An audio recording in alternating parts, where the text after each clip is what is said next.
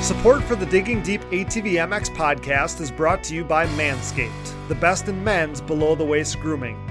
Manscaped offers precision engineered tools for your family jewels, providing you the best tools for your grooming experience.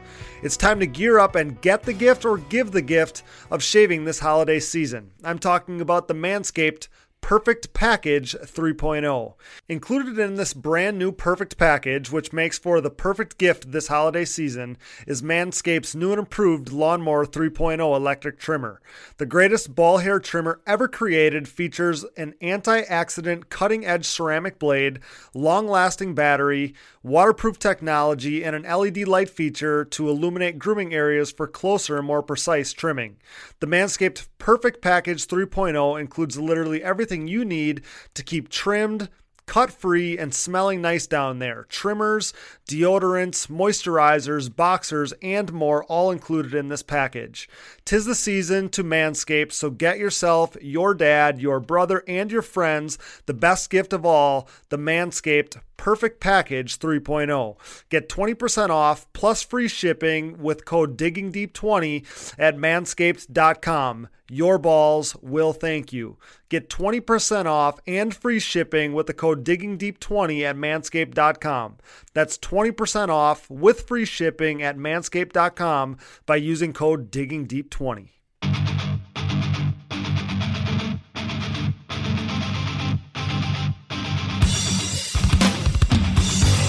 Welcome to the Digging Deep ATV MX podcast with your host, two time defending ATV motocross national champion, Cody Jensen. Am I on air?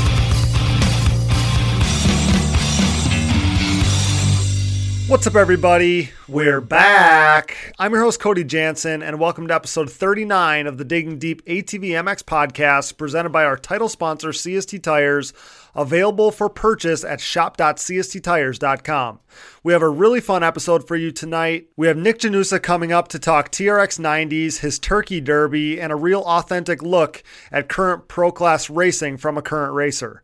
We'll also have Josh Klein from PH3 Photos coming on tonight. We'll do some bench racing, answer some questions, give some predictions for 2021, and chop it up about an array of ATV MX topics. Looking forward to that for sure. And then we have rising star Zach Decker coming on to talk about his injury this past season, what his 2021 plans are, and we'll talk about the Decker training facility, of course. We have a jam packed show tonight, so I want to get right into the meat and potatoes of this episode here. But first, we have to thank our sponsors who are all on board with us tonight. CST Tires, go to shop.csttires.com. Yamaha, thanks to Blue Crew, Valvoline, SSI Decals, DID Racing Chain, Wienen Motorsports, the Decker Training Facility, Namura Technologies, Bronco ATV and UTV Components, Launderville Steel Enterprises and Concrete Supply, Evans Waterless Power Sports Coolant, Forworks Carbon, DP Brakes, Gripped Gloves, Avocado Green Mattress, Roman Health, Factory 43, and Bikes, Trikes, and Quads LLC. Support these great companies that support us, and for any products that fall through the cracks, click that Rocky Mountain ATVMC banner on our website to help us out. Whatever off road gear or parts you need, Rocky Mountain ATVMC has you covered. So before you buy, click that Rocky Mountain ATVMC banner on our website to help us out. Now, let's drop the gate on this thing, shall we? The 30 second board is up, it's sideways, and the gate is down. Let's go. All right, guys, you asked for him, and we're stoked to get this guy back on the show. He's been here a few times now. Brought to you by Namura Technologies and Bronco ATV and UTV components. It's perennial AMA ATV Pro Class Top 5 finisher, Nick Janusa. What's up, buddy? Thanks for jumping back on here with us. Cody, thanks for having me, man. I'm always happy to come on the show and speak uh, and see what the people want to hear. It sounds like they have a special request request this week. So yeah, I mean, we've gotten a bunch of uh, messages, you know, wanting to hear about the Turkey Derby, um, you know, your pit bike ATV, you know, mini ATV, mini bike race that you have every year. And uh, we were just talking about that, um, you know, a lot of people wanted it kind of leading up to the event. So I thought uh, since we didn't make that happen, we'd get you back uh, back on here now to talk about how the event went. So this past weekend was your annual Turkey Derby, like I said, pit bike, pit quad um, event you have every year. It looked like it was more epic than ever. That's what people want to hear about. You took uh, you took the win over Joel Hetrick in the Premier Quad class. So first of all, tell us about the racing. Well, if we want to go right into the racing, it was uh, it was tough, and I don't know if you got to see, but we had a video come out that was sponsored by CST Tires, and it was a pre-show right before the event, and there was a lot of behind the scenes of what went into the event um, and what makes it to what it is today. So, as far as the racing, eh, like I touched in the video, um, Joel, it, obviously the race was between him and I, and not that there was any slouches in the class, but he's a very talented 90 rider and 90 riding in different I, it, 90 riding in general i feel like is a lot different than 450 riding in so many ways the the aggression's still there um, but also in the video i mentioned joel has been on a a machine that's not older but you know it's a few years old and he's been racing the same one every year and i don't think it was helping him and i think it was getting harder for him last year so after we raced last year and I won, he was strong that, hey, I'm bringing in a new machine next year to beat you. So I was excited for it because I liked the competition and I could tell that I definitely had the advantage last year. Not that anything was done to my quad by any means. I always welcome someone to really protest my quad and I, I throw the offer out there all the time.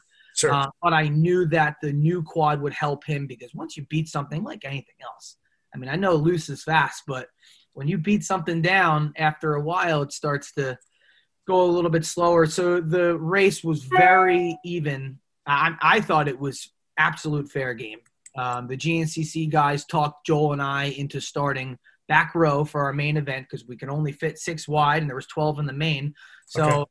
you know, I've heard all the excuses from some fans and some haters out there, and this was as fair as it got. I mean, I I started back row with Joel and everybody because everyone always complained, you know, I got one the heat race, starts up front, gets the inside, and see you later, Nick Janusa. So it's been funny because no one's really said anything since, and everyone's been pretty quiet, and I knew I would do that. So it's uh, it was tough though because Joel and I started back row, and we just uh, we put on a show what people want to see, and by any means, it was not easy. It I was absolutely trying um, after I made the move on him, he made one or two mistakes and then threw in the towel, which I was a little bummed about. But you know, I was going to go till the end, and he knows that. I mean, I kind of get it, but I, I wanted to see a little push from him after I got in front of him. But it, I didn't think I got him till like lap five. It was interesting. Yeah, yeah, yeah, yeah. I mean, the battles uh, as you're coming, you know, up to him. I saw it on a live stream, um, and I watched it twice actually because it was the battle was so good. Um, where you're trying to stuff it in there, and, and the the lines, the split lines that you have, make the interesting, uh, the racing so interesting. Um, you know, it it just it looks like an absolute blast. So, uh, so I guess I'm curious on what you think makes you so damn good on the TRX 90 because I, I, mean you're the guy. You're the guy to beat on a TRX 90 so what do you think uh, makes you you know stand out like that? I like the attention this whole event is brought not only me but to the mini quad side of the world because I feel like it's such an underestimated source of training and people could say whatever they want about it. It's gotten me as far as I have in pro ATV motocross and and that's not my you know full-time training but it's always been something that i've been so involved with 90 riding and i've taken it to the next level and i built this in quote pee-wee track on steroids in my backyard and it was just easier to ride that forever but it's taught me so much because number one they're very slow and number two they have no suspension so you got to learn two things from that number yep. one it's momentum because they're slow, and number two, because they have no suspension, you've got to learn how to ride smooth. My track is very technical. They have whoops that will absolutely put you over the bars if you're not good, and we saw it happen many times over the weekend. And you know, it's it comes down to who's the smoothest on one and who can be perfect. You know, it's not such a fast pace like it's fast, but it's not such a fast paced race. It it really teaches you perfection, and I you know, people say to me, you know, if you can beat Hetrick on a 90, why can't you beat him on a 450? And I think the 450 is hard in its ways and hear me out on this. The way I'm going to explain this, Okay. I feel like the 90 riding is harder. That be, because it's slower and because everybody's so even, it makes it harder. And I feel like the 450s are easier to separate because they're so fast and Sure. you make a mistake so easily. So the field, you know, for someone like Joel, and I'm not taking anything away from him. I'm talking him up for Yep. sure on the 450 side. Yep. For someone to be as perfect as he is on a 450 is very difficult because of how erratic the bikes are. Um, and I, I take a lot of it and try to shift it to my 450 uh, program, but you know, it, I think my dominance comes from just having so much time on them and really like I break down everything and I try to be perfect on one. And now, hopefully, I can bring it to the 450 side, having my new track now that I just got this year, finally, in yeah, a little midway through my pro career, if you will. I'm, I'm excited. I just I feel like my dominance, just like anything else, it's it's time into it. Yeah, a lot- that's A that's lot of time into it that people don't see. So- Right, right. It's really interesting to hear you talk about how um, the TRX 90 and you know the stuff you learn there and your riding and your style and everything kind of translates like you almost translate it to the big bike. So I feel like uh, I feel like that that's really interesting because I don't even know that anybody would expect to hear that. Um, but you're exactly right. Like spec racing, basically, where everybody is riding the exact same machine, like you see it in cars or I don't know go karts or whatever. Um, you know, kind of, I guess, similar to the, you know, some of the stock racing we now see in ATVs or whatever. But spec racing is cool. I've always thought that that's cool because now it's all on the rider, it's all on the driver, right? So that's kind of what the pit quad racing is like. It's like, okay, because I mean, we're racers, right? So it doesn't matter if you're going, you know 60 miles an hour or 10 miles an hour as long as we're all on the same stuff uh, i feel like the cream's going to rise to the top and we're, you're going to find a way to enjoy it. You're going to find a way to to have fun doing it.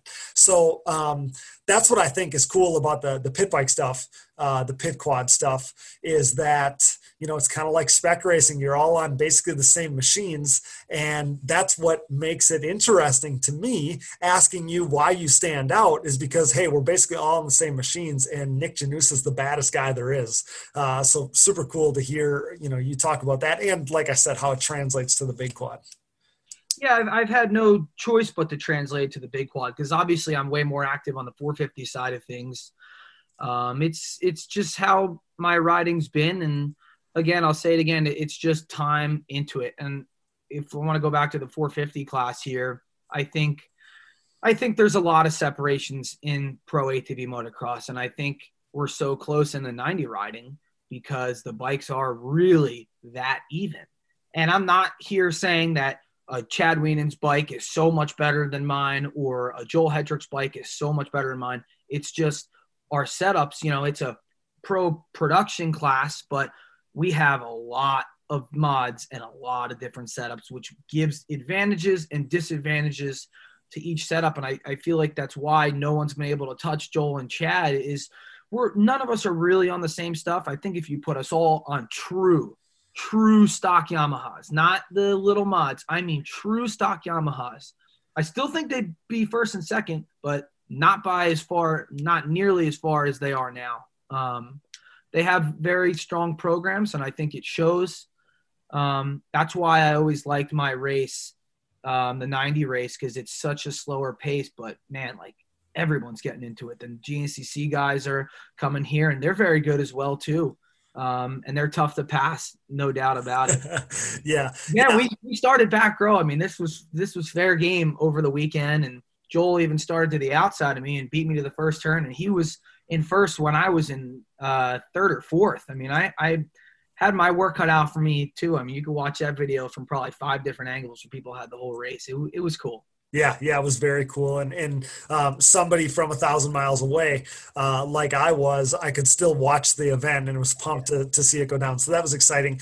We could do a whole episode, uh, Nick, on you talking about or us talking about um, some of the discrepancies because you're exactly right. Like I've always, you know, I've always been, I've been passionate about my feeling for it's it's apples to oranges within the pro class because there's people you know the budgets and and uh, the support and all these things. I mean somebody like you know like you you put together your own program. And then there's there are guys out there even you know not necessarily the guys at the very top but there's guys out there that you know whether they're paying their way onto a team or you know however all, those intricacies but that basically just show up at the track and race. And that's not what you do. That's not what i ever did. And then like you know and and again taking nothing away from the top two guys because chad he runs you know he's running his own program but the support that he has is you know second to none so um, going back to I've I've talked myself blue in the face about it on this podcast, but it's very difficult too because when somebody first comes into the pro class, you have to race against Joel and Chad. You know you don't you don't get to race against the lights guys when you go you know like when you go pro on you know two wheeled motorcycles um, and motocross of that kind. When you become pro on an atv you're racing the best dudes in the world. And it's so apples to oranges. You got guys like you got guys like Wes Lewis, and you know he did really good this year, and he was riding the same bikes that he's ridden for years. And it's like think about that program, and then think about your program, and think about Joel and Chad's, and all you know how different all of those are. Um, you know that's one thing about our sport that is you know it's it's cool it's awesome that everybody can coexist everybody can line up on the stuff that they got but it's it's not a level playing field necessarily. I man, I would love, love, love to have a separate episode on that because I will 100% tell you how it is and what I think about certain things. And it's honest opinion. And I'm not going to bash anyone or bash myself or make excuses because it's not about that. It's about the differences in our programs and why I think some guys are better, whether it be their discipline, the monetary backing they have, um, and and I could I could really go into depth of what I think. I mean, going into my seventh year of pro class, I mean, I race with these guys every weekend, and I could truly see what makes their program and them a lot better. But we could. This okay. we talk tonight, I guess. yeah, yeah. Uh, uh, let's kind of bookmark that though, because that is something that I want to talk I would, about. I'd love to do a full episode on that because awesome. I, I can hit so many points of very honest opinion, straight from me, no BS. I, I'm I ride myself. I'm no filter on some things. So. Yeah, you know what? And I'm always careful because I never want to go too far down the road of like, like, uh, you know, there's always people that are uh, like, every, oh, so so every time I do a question where people can send in questions, uh, people want to know, well, how much do you get paid for winning a race? How much do you get paid for winning a championship? How much do these guys make? Blah blah blah. Well, I, I could be the honest guy. Right. All, right. Not make us look bad or not make us look like we're, you know, all millionaires. It, there's there's a very thing that very true facts that a lot of people miss. Yeah, see, and I hate to, I, I, hate at times to even bring any attention to it because it almost seems negative. But that's definitely, but it's that's. Not, I could point out a lot of positive stuff, but I, I'll, again, I got to. The people need to know, and I think a lot of it is everyone's trying to not hurt the other guy's feelings, and there's a yeah. way to explain it and be professional about it. And again, I feel like okay. I can do that with you. awesome, time. awesome. Well, let's do that. Let's we'll use this as a teaser. We'll do that going forward in uh, the coming weeks or months. But uh, let's talk about again. Let's focus back on the the the Turkey Derby a little bit because you referenced the the CST video that they sponsored and everything. I want to hear a little bit more. Um, you know because like you said the event's gotten so big i can't even imagine all the work that goes into making this thing happen from sponsorship for the event to the beautiful facility the track that you have um, you know handling all those people at your house everything else. It's truly incredible that you pull this thing off every year. Thank you. I really appreciate that. Um, i mean let's start with the cst video. So years past rip it up films has made the video for us and this year in specific you know, it's had the most attention it ever has. And I think after this year, it has even more attention. And we've started to get sponsors involved because I really feel like this event is so valuable to whoever is part of it because of how many eyes are on the event. It's a fun event. It gets a lot of attention. It's all of us pros, you know, uh, in quote, goofing around, but we're all taking it serious on a scale that we can race with kids and it's all the classes together. And I think that's where the interaction um, attracts all the fans, in my opinion, is the pros are racing with kind of we're all thrown in the same class, which is pretty cool. Um, so the video was very different than years past. We put a lot of time and effort into um, having it look a certain way. You know, there wasn't so much race footage. I mean, if you watch that pre-show, I mean, that looks like a documentary on the event because that's what we wanted. We wanted the story behind it, the ins and outs of how it started, how it. I'm not sure if you got a chance to watch it, but it had video clips of me when I was like 12, 13 years old riding at my old house. Um, it, it was ground up of how it's how it's evolved to what it is. And the video, I say, and still that it was never really the intention to go as big as it has. It just escalated to that point. It just certain things got big, and it really got big when Chris Borich started calling me out because we've been friends in a funny way. And then when I put on a race, and then Joel Hetrick joined in. So I was like, all right, well, let's get Gloop here from Rip It Up Films to videotape this. And then it was like three years ago, it started to get really big. And now we have such a great video from Rip It Up Films, um, that CST video, yep. that we have just great ammo going forward to sponsors and exposure to the event. And I have some big plans with it in the next two to three years that I don't want to say just yet, but I, I want to get it as big as possible. I mean, not like in, insane, but keep it all in context because I really think it's such a valuable event to go, you know, to something really big. And I love the quad and bike together on the same day, stock um, engines and not crazy modifications. I think it's just what makes the event amazing. Yeah, I mean, we do some. So we have a we have a big pit bike race here uh, every year, and it's a couple hundred entries.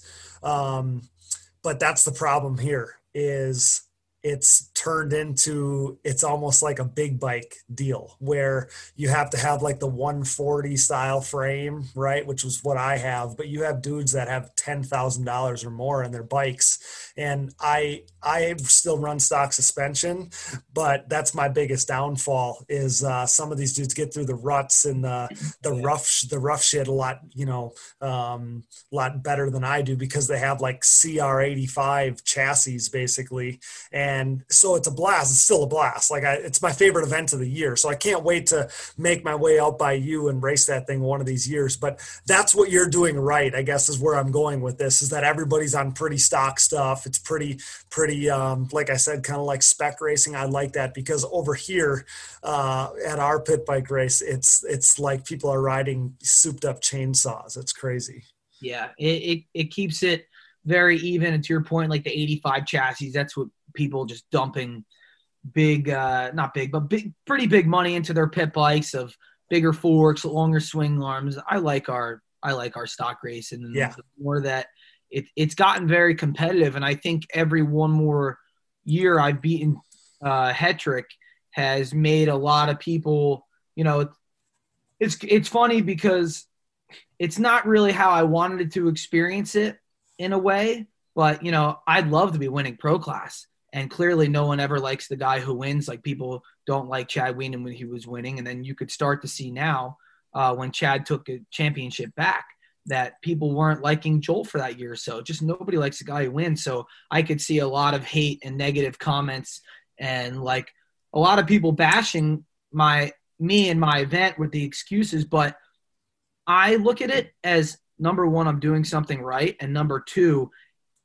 even if I get beat one of these years, it's going to make the event look, hey, Nick finally got beat. But it, it doesn't matter because it's all the exposure into the event. Any exposure is good exposure. I mean, I'm not going to let it go easy by any means, but I think every one more year I win, people want to see me lose. So it's more eyes on the event. And that's what I've loved so much about it is the more I've won, the bigger it's got because somebody want somebody everyone's trying to beat me at it right now and I think I have the bar set pretty high. But like anything else, any sport, nobody wins forever. So eventually I'll get beat, but I think it's it's been fun up until this point, I think, and it's still fun, but it's uh it's why I think it's getting bigger because the same guy keeps winning it and it's all eyes on that person. So Yeah, it's it's taking on a persona of, of itself. I feel like so I, I like that, and like you said, um, you know, kind of having everything pretty stock means that it's all about the rider. I like that. Um, you touched a little bit on you know uh, Turkey Derby 2021, and you got big plans for the future and stuff. I did read right that there's a there's a bigger there's a there's a change coming for next year. Uh, correct? Yep. So unfortunately, it's not at my parents' house here anymore. Um, you know, and it's where it's been for the last six years. And man, I'll tell you what, it, it's it's very hard to top this place track wise. I mean, I've I've built probably eight or ten other tracks for people, mostly locally. I did that one down at Decker's Place, which came out amazing. But just the property here in the dirt has been very hard to beat recently. But I have pretty decent machine skills, I think, on a skid steer to build tracks, and I have a good eye and vision for my new track, and I have a track built now. Um, it's uh, slightly bigger than what mine is here. It's at my new place, which is about 30 minutes away. I have a big bike track there where I train now. I'm starting to build my house there in January in about four weeks. So that'll go pretty quick. So hopefully I'm living there. The goal is to be living there this time next year so I can. Um, and it's why we didn't have, even though I have the track, it's why I didn't have it there this year because we have so many accommodations here my parents and access to everything. It's just a track there. It's just land right now. Yep. So I'm hoping that this house goes fast. We're on schedule with everything. Um, so the track or the event's going to be moving there, and I think it's going to be just as good. It's just going to be very different. Like the whole property looks different, but we're going to bring the same energy, the same excitement, the same level of course. It's just it's a different piece of property, so it's going to be a different course, but still built by myself. So I, I'm not going to make anything that's not up to par. I mean, I'm very picky, and it's my event, so I'm going to put 100% my effort into it to make the track and the whole parking and everything as best as I can. Awesome. Well, uh, I think that everybody looks forward to that. Obviously, you've created a, a, quite the image on what people should expect for this thing, so we don't expect anything less, even if it's at a different location. Now, another thing I want to touch on is the the Moto Fight Club Master of the the Pit event. Um, I recently learned that the ATVs would be included, and I've tuned into the Moto Fight Club. Um, you know, the Moto Fight Club that they first had, uh, the Flat Track Fight Club when that happened. Um, so I was already pumped for the the pit bike Fight Club, right? And uh, now we know that there's going to be mini quads involved, and you're going to be there too, uh, from what I uh, can gather. Tell me about how all that came about. Um, so Johnny Gallagher, he, ever, most people know who he is, but he's a GNCC legend. Um, very active in outside activities in the sport and small events and whatever else. Love the guy. He's awesome. So he called me uh, probably a probably six or eight weeks ago and he started talking about this event. Um, it, it, wasn't set in stone yet. It, it was. It didn't sound like a pipe dream, but it was just, um, you know, talks. And then he kind of went quiet. Not him, but the event um, coming together kind of went quiet for a few weeks, and I didn't really hear anything. So I thought it was off. And then about two weeks ago, it was they got their budgets and they got their everything together, and it's a Ryan Villopoto event and I I committed to it two months ago, and then okay, it looks like we're back on. So, listen, all I know right this second is somebody, whether it was Yamaha, it didn't sound like it came right from Yamaha. It sounded like a sponsor put the money together to buy, excuse me, six quads through Yamaha, and they're Yamaha Raptor 90s, which I have about zero time on. So I have really no idea um, anything of you know, and I'm pretty picky with my pit bike set. Like I like to know where the power is, like just the way the bike feels. I don't care how slow or fast it is. So it's gonna be another uh, very even playing field, I think. And there's six of us, and there's no slouches in the race. As far as I know, it was myself, Joel Hetrick, Chris Borich, Johnny Gallagher, Walker Fowler, and Cole Richardson. I think that's us six. Yes, so, that's what I have down here on the paper. Yeah. Joel and myself as the ATVMX and um, the other four GNCC guys. I think Joel and I have the slight advantage being ATV motocross guys, and we've been the dominant mini guys. But I do not count out the talent of the GNCC guys and the aggression. They're not afraid to rub. I know that. And this is, I mean, this is even. I mean, I think um, coming into this, I mean, if you want to look at it, that I have the best advantage because I have the most mini quad experience. But number one, this isn't on my track. I have no idea what this course is like. I don't know if it's going to be follow the leader. I don't know if it's going to be really legit. And these are all in quads that none of us have ever ridden, and they're automatics too. So, you know, I'm going to the event. Uh, I'd love to win, and that's the goal. But um, you know, we're here to put on a show, and I, I think regardless of how, even if the quad is not great and we don't love it, you still put those six fast guys on that quad. I, no matter what the track, it's going to be interesting. I'll tell you that. And there's no secret that it's going to be interesting.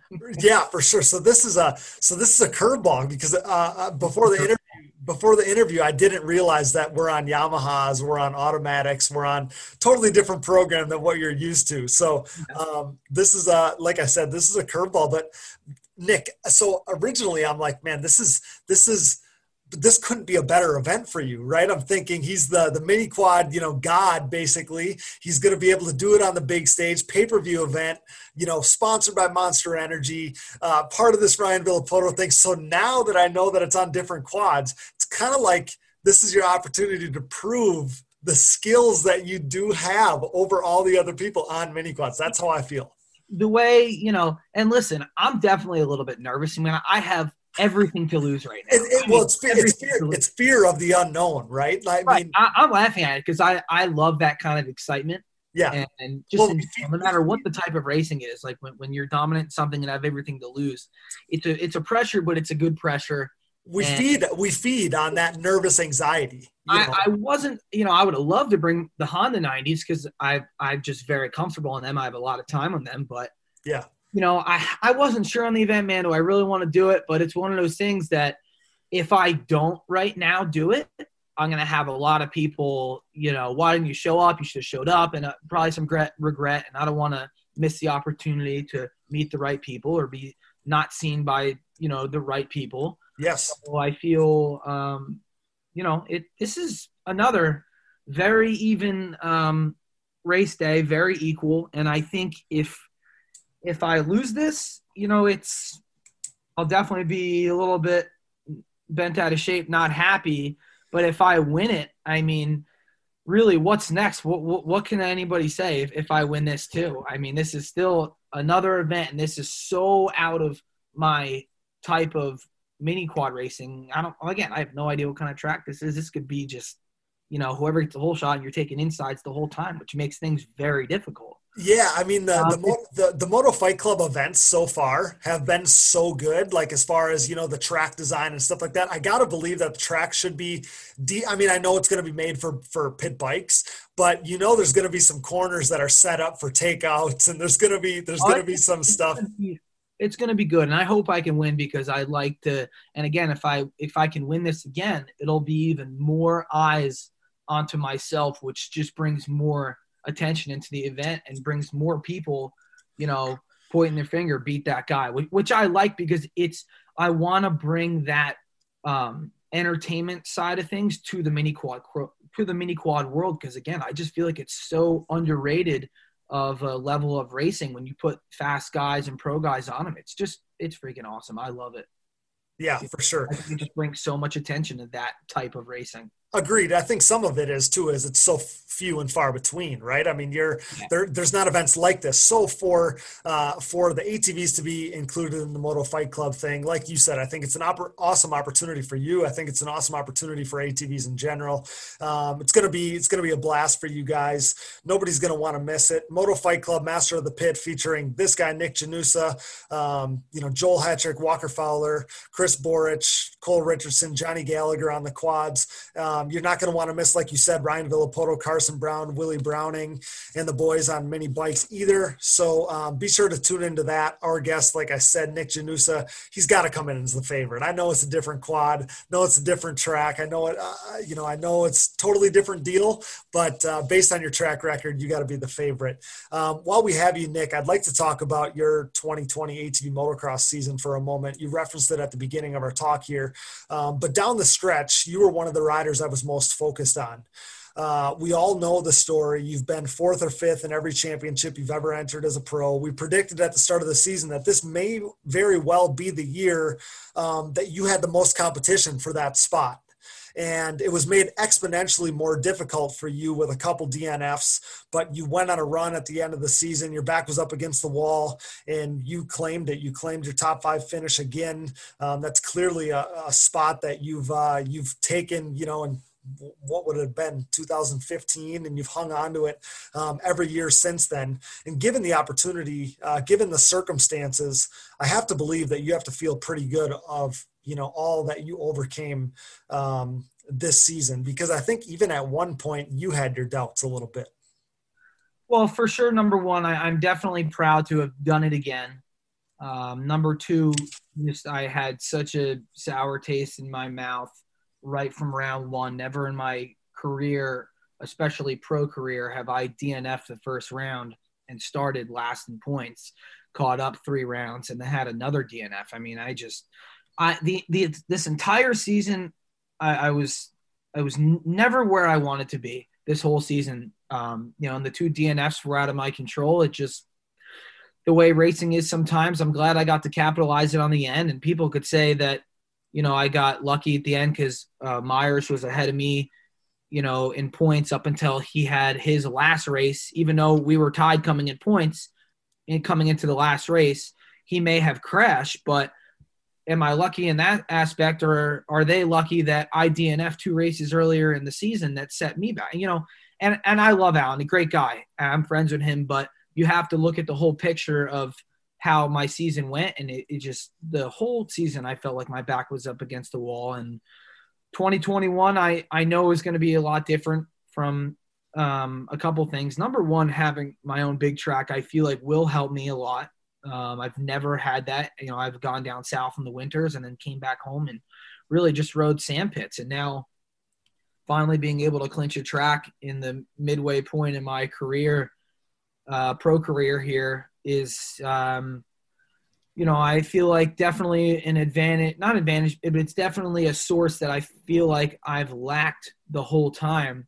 You know i come into round one feeling sharp the riding's there and i come back home and then it i'm still riding but i'm not on track so my sharpness slowly fades away unless i want to live on the road for eight months of the season which i'm telling you you know sounds good and some some people to each his own enjoy it but man like there comes to a point until you do it and see, you know, the routine. I, I love the grind of racing, but there comes a point where you'll go backwards of draining yourself, um, of homesick, and eh, being homesick, which I, I tend to get sometimes almost every year. And everybody's family situation is different. You know, some people I talk to, they're like, man, if I could be on the road for 10 months of the year, I wouldn't. And other people are like, man, four weeks and I want to be back at my house. Me, I'm kind of like, I'll get my training in and I, I like to be in touch with my friends and family. It's just how I am. Um, so again, having the track, I'm going to go back to being at home now and being able to not get that homesick feeling of being away for months at a time and having that access to train, I think will help.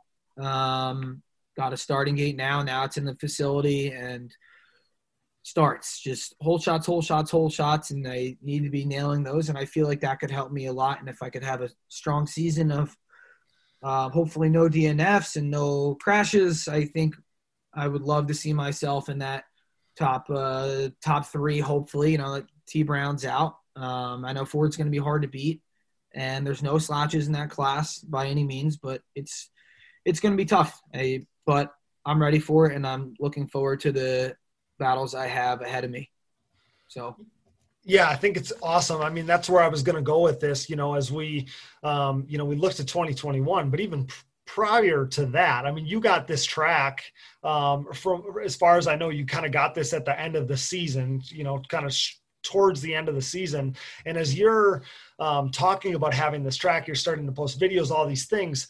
I think that there's a serious correlation between you having your own place to ride and the hot stretch that you went on at the end of the season. I really think that those are related. So then as we look to 2021, I have to believe that you're as confident as ever because you've always had, yes, you just talked about Bryce, but you've always had the consistency. You've always had the speed. And I think that your speed last year was better than ever before. We saw it in time qualifying, um, I think, more than ever before it's you know you touched on the starts and i hate to even bring it up because last time or one of the last times you were on seemed like uh, you know it was just this big black cloud hanging over you. But man if you can get some starts um, the consistency is there the speed is there. And like you said t brown is gone. Um, you could very easily be the guy that you know slides into that you know constant top three podium guy. But we, no matter what, we know that you're going to be in that fight. Um, you proved it last year, and I think you having this track now, as we look to 2021, it's going to be like you have the governor off now. Yeah, absolutely. I think so too, and I think the time qualifying thing, I. I don't really know what it was. I, I couldn't even tell you what was different, but I was nailing, you know, second in time qualifying a couple times this year, third and fourth, and top three like very consistently. And I don't know what it was, just and it was even before I had the track. Just some things clicked, and I just started to look at things a lot different and really study the little things that I'm going to even be pressing harder to because I'd really love to nail a fastest qualifier because I I really know I can because we're so close sometimes some tracks and I have the speed and then you know Thomas and I were talking at the bank when he's like dude like I couldn't get you in time qualifying a lot of times he was he was giving me credit while I was giving him credit for other things. And he, um, you know, he's like, you know, you're just not the same in the motos. And I kind of laughed. I said, well, hold on, you know, time qualifying, there's nobody in front of me. It's putting in a fast lap. Motos, been kicking myself in the butt. And people could say what they want about my hole shots, but you go do it. You know, it ain't right. as easy as it looks by any means. And, you know, when you line up with the 15, 20 fastest guys in the world um, in ATV motocross, um, they don't mess up in the start. And like they do a little bit, but a lot less in other classes. And when you have the Joel Hetricks of the world that can nail just about 85, 90% of our hole shots, it, it's very hard to compete with that because he's got such talent and skill towards that that I would love to bring out and really not even to not even to please people that I can get starts, but to please myself. I think there's I would really enjoy that self satisfaction to show myself that I can become a good starter. And I, I, really would like to become that because I know my speed's there. I know my fitness is there because I work my butt off in that aspect. But the starts are tricky, but I have a, quite a few things that I think could be differently going forward um, for starts next year. And um, I, I think that honestly could be such a it's not even so much my riding right now. I think the track's going to be helpful seat time wise, getting more comfortable, speed coming into the weekends feeling ready, but if I can become a better starter, I think that could not only change my season but change my entire career of being seen more and being up there in races, more podiums because um, I know I can hold on the distance, you know, no matter how rough or how hot it is in the race. Um, you know, I'm 90% of the time, 95% of the time I could prove that, but um, it's, uh, it's something that um, is very tricky and I would love to really capitalize on those, um, that small weakness I have and make it a strength. So. Yeah, I mean you're onto something because I feel like I feel like even you know me, and I don't like to really reference my own racing a ton, but I always felt like I was a pretty decent starter, you know, going back to previous to my pro career. Oh, and, I remember you ripping hole shots in pro. Well, well, and you go pro, and it's like it's it's demoralizing. It really is because it's like man, people could say what they want, but go do it. Like it and, and, and that's what I wanted. That's why I wanted to bring that up is because it can beat you down, and that's why you know when we when we talk when when you know I've had you on the show, you hate to even bring up starts because it's this big you know negative black cloud feeling thing. The only reason why it comes up for you is you have everything else. You have the fitness, you have the consistency, you have the speed, you have the drive, you have the motivation.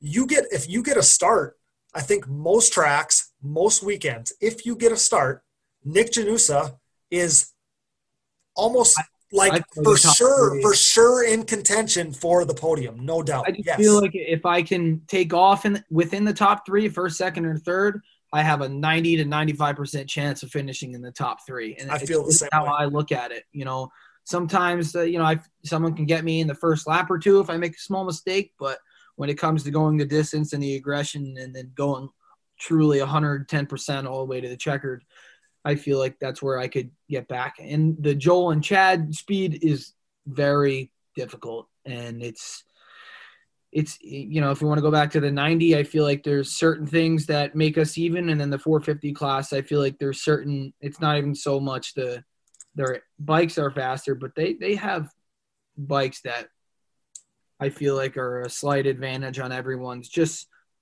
just the suspension and everything and the people they have behind their programs, those two guys in specific. And they should. They should. They're the two best. They should have the best people behind them. But I feel like that is where it's hard for us to compete, where I deal with um and I, I love my suspension setup, don't get me wrong, but I think in general everything can be better. It depends who you have working with you on that stuff. And I know for sure that, you know, whether I have the same you know suspension as this guy or Chad that there's different people and I'm not mentioning names and stuff, but there's different people behind my program than Chad's. And it shows I think. And again he they do deserve it. They're the top two guys but it's very tough to compete when they have great people around them and access to certain things. And I'm sure they know what they have that others don't too. Yeah, for sure. I mean, those guys, and, and again, you you said it a few times. Those guys, um, those guys are two of the greatest ever, right? So they deserve everything that they get. Um, I feel like the thing is, and, and I kind of had this conversation with Thomas, but you know you show up to the racetrack with a program of your own with bikes and that you built. Thomas and I's program are very similar, so it's that, you're comparing to. Very similar. That's what I'm saying. I mean, you show up with your own rig that you drive there. You have bikes that you built. You have a program. You do all the sponsorship deals. You do all this stuff. That's what I liked about uh, you know what kind of the precedent that Thomas showed late in his career is hey, I can show up in a trailer like everybody else with bikes that I built like everybody else and you know and and was a podium pro class guy. So yes, it's apples to oranges, but I, I mean, you can clearly do it. And I also think that it's probably like, I, I don't know if I want to say it's, it's more meaningful or or however you want to say it but when you wear all the hats when you're the trainer in the gym when you're the the mechanic in the shop when you're the driver i mean i i even feel that way and i'm not racing the pro class anymore and i feel more prideful about it. So i guess what i'm saying is you know i think that you have a ton of pride about your program but now when you get podiums going forward when you have the best success that you've had you know ever going forward it's even going to mean that much more because hey you know, I don't have what Joel and Chad have, and I still made it on the podium. Yeah, I, I, I would think Thomas and I's programs are so, you know, he's not in it anymore, but unfortunately, I, I used to love racing them, but they're so comparable. And we had, I, I wouldn't even say he had advantages on me. I would say Chad and Joel's program, I could name 10 advantages those have on mine. But I think if I look at Thomas's, he didn't really have advantages over me, but he did a lot of things better than me. And I will give him credit in that aspect of his discipline and his knowledge is um, underrated. You know, he he's a very smart guy, and I respect him a lot because little things he definitely did better. Um, and I think that does come with experience. So he, um, you know, he's worked hard to get to where he is at his point, and I feel like you know every one more year I'm in pro, pro class, I learn those things.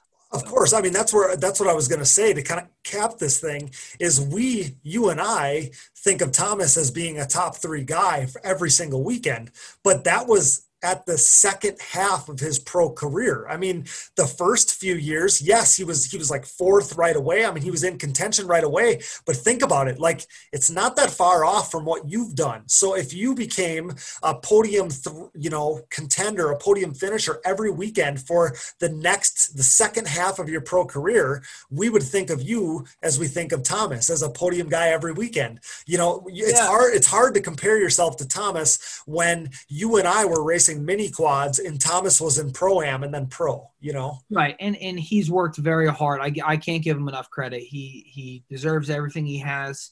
Um, but I think the, the podiums would, would really change a lot for me if I can nail a bunch of them next year, especially with him out, you know, it's, I've said it a lot like that, that, that, I don't know if I've ever said it on one of your podcasts, but that third to fourth position exposure is next to none. It it's all it's when you get that third, it's almost as good as the first because at the end of the day, when you post your podium picture at the end of the weekend and that goes on Hinton Racing and that goes on wherever else, Rath Racing, who's in the picture? The first, second, third guy, not the fourth.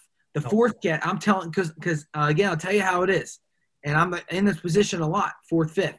The fourth guy gets no exposure. Nobody cares who got fourth. Nobody cares who got fifth. It's top three only, and that's where I feel like it. It's amazing that I've even got attention that I have, but I think it, it, it goes because I've always been fourth, fifth, right outside of it. It gets attention, but third, first, second, third are the same exposure in my opinion. If I get there and get my my name up there all the time, I, I think it would really help me in a lot of ways. Yeah, I mean, you're exactly right. I've had this, we've, we talked about it. I think you did talk about that on the podcast once, but I've said it on an array of episodes that there's just, there's a, there's a lot of guys. There's that fourth to 10th. I mean, there's guys that are pumped. There's guys like me that are pumped when you were somewhere in the top 10, but nobody else knows. And because yeah. nobody else knows nobody else cares. So you're you're exactly right. So um, hopefully we don't got to you know you don't even got to focus on that no more. I do think that the sky's the limit in 2021 for you. And and uh, I think that uh, you know there's a there's the, your brightest days I think are still ahead, and your pro career has I been. I, I appreciate that too because I still feel like that, and I think that a lot of people think that you know I've peaked and I'm in the peak, but I know that I and this is not easy, but I feel like number one, there's so much unfinished business in with myself in the pro class, and two, that this is going to come down to me and how much I put into it. In the pro class racing, you know, I, I love the whole experience. I mean, sometimes I feel like being the pro A to ATV racer for four or five years is almost better than going away to a college or something because the discipline and and it's this is such life experience of you get what you put into it. Yep. and the and these sayings are, are so important if, if it truly shows and you know you get what you put into it and whatever you put into it is what you're getting out of it. And nothing works unless you do. So you could sit there complain you know and sometimes i'll catch myself you know making excuses and then stop because at the end of the day it's my own program and I the only one point a finger at me is me, and I'm the only one to blame. So I, I like that responsibility, and I like that pressure, and I like talking about this because it it get makes me put more pressure on myself in a in a positive way. That if you can talk about it, you know, actions speak louder than words. You got to do it, you yeah. know. But yep. I love to bring this stuff up because I have that mentality of work hard and give it my all. And I'm not going to go down by any means without a fight the entire 2021 season. And hopefully, I could stay away from breakdowns and nail nail good starts and keep the consistent riding in. And I again, if I can start nailing good starts and I could moto with Joel and Chad for say the first four or five laps I hung with them, that experience right there. If I did that three times in the first three races, man, what I feel like. You know, I, I ain't learning anything starting in the back and then getting the fifth fourth, whatever, and then the race is they're gone. Like mm-hmm. starting up front, and it's where I think the Bryce Ford has accelerated fast because his starts are there, and then he starts right behind the two fastest guys. Man, that he's done that more times in his first year than I have in five, and like he'll build experience a lot faster than the guy who's not starting up front with them, and he deserves it. He's putting himself up there, and he's he's a great starter. Um, but that's where I need to put myself, and that's where I feel like again I had no I haven't peaked because if I can put myself there, I will get better very fast, very fast.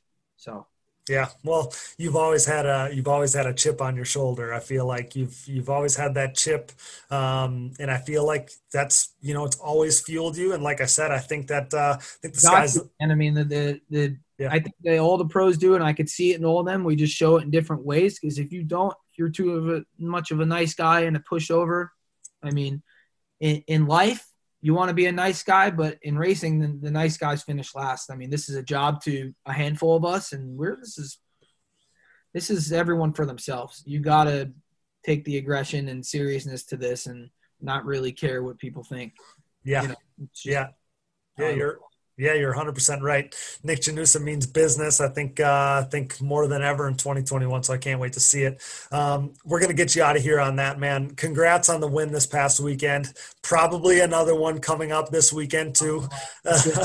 uh, yeah, yeah. But I appreciate you joining me so much, buddy. I love uh, love every time we get you on here. You're a favorite guest of mine. I really appreciate it, and uh, look forward to having you on once more before the season gets going yeah, thank you. I think we should touch up on that other episode we were talking about. I think that'd be cool. And maybe a month or so, we'll touch base on that one. There's a lot to be said there, and I think people like to hear. Yeah, yeah, for sure. Well, I appreciate it, man. Thanks again for everything. That's Nick Janusa, brought to you by Namira Technologies and Bronco ATV and UTV components. Thanks again, pal. We'll talk to you soon. Buddy, thank you very much. Man, I'll say this. I truly don't think that Nick Janusa gets enough credit for the run he's been on the last six seasons. Riders have come and gone. He's ridden different machines and had plenty of turnover within his own program, yet each and every year he's a top five guy. And how cool is it? He truly believes the TRX 90 helps him in the pro class. Now the TRX 90 craze is going to be crazier than ever after kids hear this. Be sure to check out Nick and the boys at the Master of the Pit event on FITE TV this Saturday, December 5th. Now, let the fun continue as we welcome our next guest. Enjoy. All right, guys, we're excited to sit down and talk to this next guest. He periodically sends me questions for the pod, hot takes and opinions, and overall is just always interacting with Digging Deep. So I told him, save up all your questions, topics, and takes, put them in a notebook, and we'd get him on the show to talk all about it. So with that, brought to you by DID Racing Chain and their 528 TV2 X-Ring chain, it's Mr. PH3 Photos himself, Josh Klein. What's going on, man? Thanks for coming on the show. Hey, my pleasure. Glad to be here and uh, looking forward to some good conversation topics from last season and things coming up. Yeah, yeah, I'm looking forward to it. It's perfect uh, off-season content. I feel like to kind of kind of fill the void for everybody that's missing it, like we are. Um, I know you're a big-time listener and supporter of Digging Deep, which we appreciate, of course. Uh, we use your photos pretty regularly for our social posts, so we can't thank you enough for that. And uh, yeah, like I said, I'm stoked uh, to have you join us, talk some ATV motocross. But first, Josh, uh, how did you find your way into our sport? I guess I don't know if you have a background in, in motocross or ATV motocross. So, how did you find your way into ATV racing?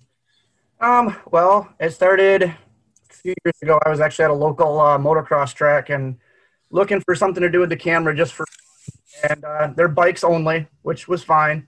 And uh, I I hung out at the track, and the owner was like, "Yeah, go ahead and head out on the track, and you know, see what happens." And I was out there probably ten minutes, and bike goes by, front tire washes out, takes me out, breaks camera, and I'm like, "Oh, all right, let's see how this goes." You know, it was the end of end of shooting that, and from that point on, I was pretty hooked. So I went to local races, um, found out what motocross really was. That was my first ever, basically baptism by fire um, with with anything motocross related. So found a couple local races, and then found out what Redbud was because up until that point I had no clue.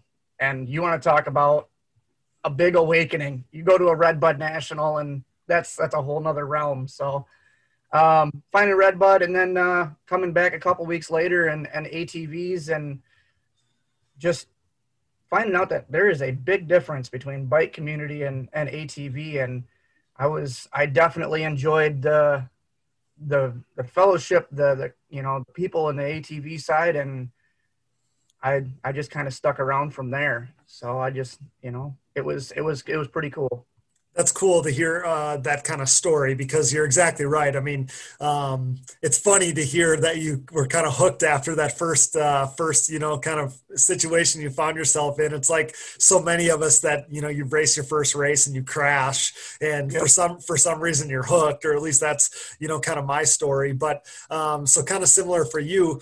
But yeah, I mean, you go to a Red Redbud Dirt Bike National, and it's it's like a party, or you know whatever. It's the craziest thing you could ever imagine. So um, I don't. Uh, it doesn't come as a surprise that that kind of hooked you. But yeah, the the camaraderie, the togetherness, uh, you know, everything that comes along with uh, with that in the ATV community, and especially coming from Michigan. I mean, that's a that's a great, strong, healthy ATV community up there. Probably yep. um, one of the strongest that we have around. So uh, that's probably probably something that played a key role in that as well. Oh, absolutely. The the number of participants um, was was crazy, and then to find out where everybody is from, you know, and having so many locals and, and great riders, it's it was it was to me it was enlightening to to see the the different aspect of you know from the bikes to the quads. And and you know you get to know everybody and it was an interesting interesting moment. And what was really crazy was finding out who was who. I was walking the pits after the races were done, and I didn't know big names at the time. Like I said, it was all fairly new. Um, I had uh, walked over at Red Bud and started talking to a guy who had, you know, just come off the track, cleaning everything, and we were talking, and we ended up talking for like 20, 25 minutes. And buddy of mine comes over, he goes, "Hey, what what'd you and Joel talk about?" And I'm like, "Who?" Had no who Joel Hetrick was at the time and got to find out. And it was pretty cool. I had run to Walgreens and printed out some pictures for them and handed them to them because they were flag shots. And I thought that was pretty cool. It's the, it's the Red Bud, Red Bud iconic, you know, shot. Yep. Uh, they were like, yeah, you were talking to Joel Hetrick, you know, and this, that, and the other thing. And yeah, I didn't know. That's and crazy. And, and talking to, talking to the pros, they were just like, you know, general people. And it was definitely way different than, than the bikes and scheduling interviews and scheduling autograph sessions for time slots. But uh, just yep. to walk up to the pros and have a conversation was really cool. And oh, oh yeah, the the accessibility that that our sport has is um, next level. But then yeah, I mean, there's something to be said about those top guys being so approachable. Guys like yep. Chad and Joel. I mean, they're obviously the biggest two figureheads in ATV racing. You know, they're they're across the world, the biggest, the yep. two biggest guys, and uh, they they treat so many people. I've watched them both treat you know some average Joe or some kid or whatever, uh, and totally gave them all the time that they wanted and needed. And, and I think that that's the coolest thing. I think so many people, um, even the, the younger kids, like everybody, you should never lose sight of that. So take that kind of lead from those guys. I think that that's something that you know really sets ATV racing apart, and, and that's a reason why so many of us love uh, ATV racing so much. Um, is that you know it's different from other sports, different from two wheeled motocross in that sense, and I and I really like that. Um, so it's cool to hear that from you. But uh, so that was that was all relatively recent. That must have only been in the last couple years, right? Yeah, that was uh, that was last year. Um, yeah last year's Redbud when Janusa took you know his his podium there, and you know Chad's you know heartbreak of a of a chain you know incident, and me not knowing what was going on at the time, you know, and having these these images, they're like, "Do you realize what you just got?" And I'm like, "No, I have no idea." And so I sat down with a local guy and started talking about it, and it was just it was mind blowing. To be like, okay, I'm in it now, and yeah, yeah, that's awesome. So, uh, and I thought that that was last year because I even remember getting some pictures from you at the time. Like, um, in in the thing is in ATV motocross specifically, and, and I'm not a photographer, but um, it seems like in ATV motocross because the community is smaller, there's only only so many photographers. When you're a photographer and your work is good, and then you're consistent and you show up at the races, um, you know, on a regular basis, or people know that they can can rely on you, I feel like you can create a following and kind of like a persona um, in, a, in a presence inside the industry pretty quickly. Is that true? Yeah, yeah, it definitely is. And I, I think after Red Bud happened, I didn't know who, you know, the photographer was. So I messaged ATV Motocross and I started talking to him and got linked up with and, and started talking to Ken. And he asked me, you know, if, if I would be interested in coming to Ironman and for the season finale. And to me, that just that was a big honor, and to me, it solidified my my thought process as to where I wanted to go with my photography. And it was at that point I said, I'm 100% in ATV all the way through. And to, to shoot side by side with Ken, you know, he's great photographer. And then you got, uh, you know, Trimble, Tremelin, you've got so many that are out there gloops with the video and he even pulls out the camera you know and Yep. he knows what he's doing. So you know to, to have all these photographers out there and everybody it, it's almost like a carousel when you're on the track. We all look for each other and we rotate. One rotates we rotate around the track and they're all great people. So it's it's definitely a big big help to the sport Yeah, I think that you're so right. I feel like that's almost like a microcosm of the sport as a whole because everybody's got to work together. Everybody's got to coexist. There can't be any of this, um, you know, there can't be any like uh conflict i feel like we all got to work together for the betterment of the sport like even as a as a just a you know a media guy or whatever you want to call what i do i feel like uh, sometimes you know there's that same feeling. It's like, hey, like we all got to work together, um, and and I feel like I, I go out of my way to make sure everybody knows that. Like you kind of try to plant that seed. Like we all need to work together, just like you guys do. So, um, so I'm so glad that uh, worked out that way. You got bit by the bug by uh, by the bug, like I said, by like so many of us, and then uh, to see you at all the races this year. So, at what point did you decide then? Um, hey, I'm going to try to do this entire 2020 season? Um, you know, and it was, it was, I think it was, you go back to Iron Man and being asked to, to come down. And at the time I was, I was in between, do I want to follow bikes? Do I want to follow ATVs? Um, with the local series, I started following the ATVs to kind of get an idea. And once Iron Man got done and, you know, hanging out with everybody, getting to know them, um, I kind of went home, evaluated things, went back to the website, looked at the schedule, where the tracks were, and I thought, you know what, I think I can make them. And I said, you know what, let's, I'm going to jump both feet. And I committed 100% to going to Daytona. And I left my job as a uh, photographer for a camper dealership.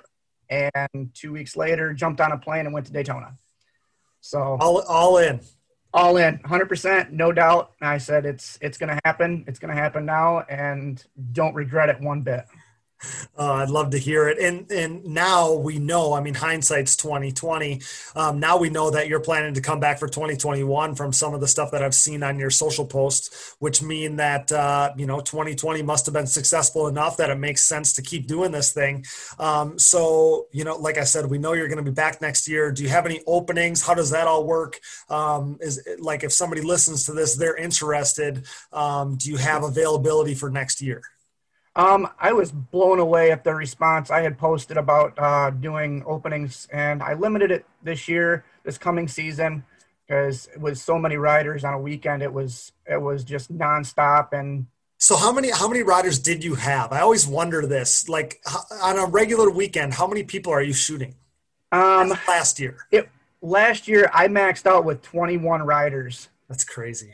when I got done with that weekend, I'm trying to think which, I think it was, I want to say Red Bud weekend, Okay, just because I knew the track. I knew where I wanted to shoot from. I thought, you know what, I'll be able to take a few extra.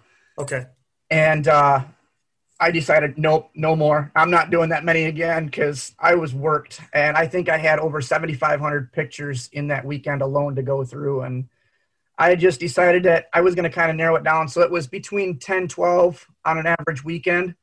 And, okay. You know, it, it was it was enough to to handle what I needed to, and I enjoyed it. And it, it got chaos at times, some of the tracks, but uh, yeah, 10 to 12 were pretty good weekends.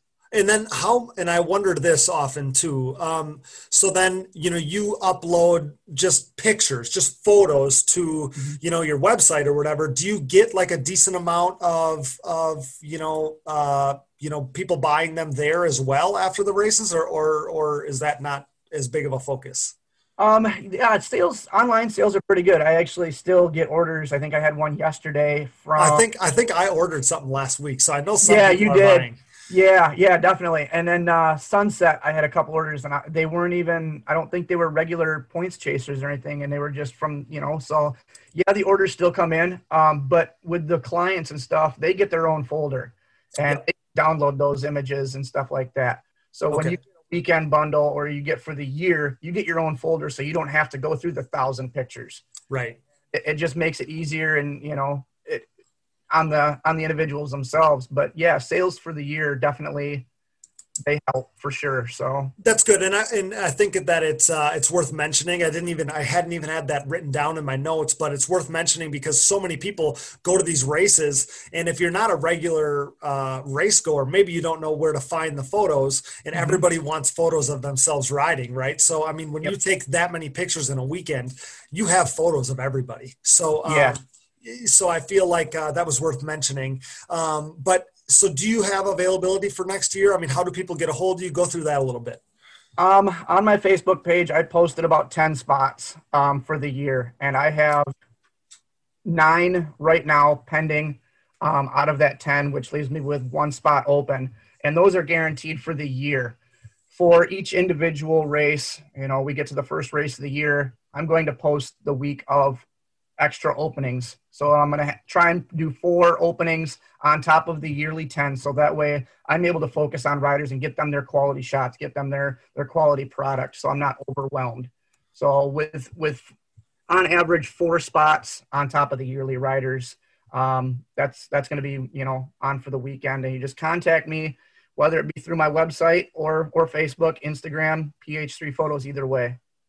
Awesome, awesome. Well, it's great news, and uh, like I said, just because people, you know, maybe aren't going to all the races or don't lock down that, you know, that spot um, for the entire year, that doesn't mean that you can't get get you know a bundle for a weekend, or it doesn't mean that, uh, that you're still not going to find photos of yourself. So, um, and, and like you know if you if if listeners went to a race this last year just like josh said there's uh there's tens of thousands of photos out there to search through for um for you know this past season that are categorized by the day. So I mean, I've I like I said, I was on the website last week, kind of scrolling over some stuff and found some photos that I wanted to get of myself. So um, with that, let's not let's get into this a little bit because, like I said, you come up with uh, some really good topics and ideas that you've shot me, um, you know, in Messenger or or or you know other messages, um, kind of throughout the season or since or pre preseason, all that stuff. And uh, I got to a point where I was like, you know, these are good enough that we need to save these things, and we'll we'll do an episode on it sometime.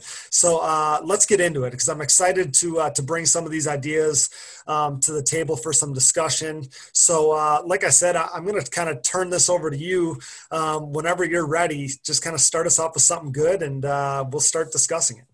Yeah, definitely. Um, I think I usually on the daily I'll go through and I'll look at uh, different companies. Forworks has a post, you know, new stuff, new products.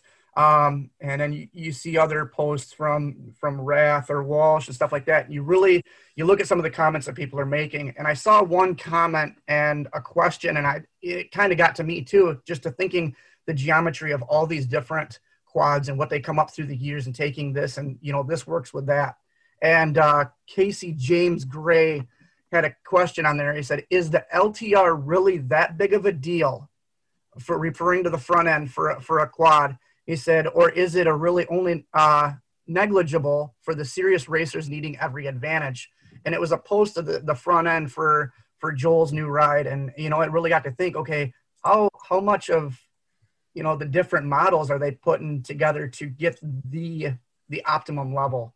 See, now this is this is interesting. So for me, you know, when I switched to LTR stuff years ago, um, instantly I was like, the time that because for the longest time I kind of uh, bided my time because I'm like, man, it's a you know I had all the stuff that was it was Elka, but it was all um, TRX style you know front end stuff. So I was going to have to wholesale change my whole program over to LTR spindle front ends. Um, you know, arms are different, shocks are a little bit different, um, the whole deal. Well, when we tested them, and it was at the beginning of my pro career, so it was you know early you know early to you know I don't know couple weeks ago. Yeah, 2012 or something. I don't know.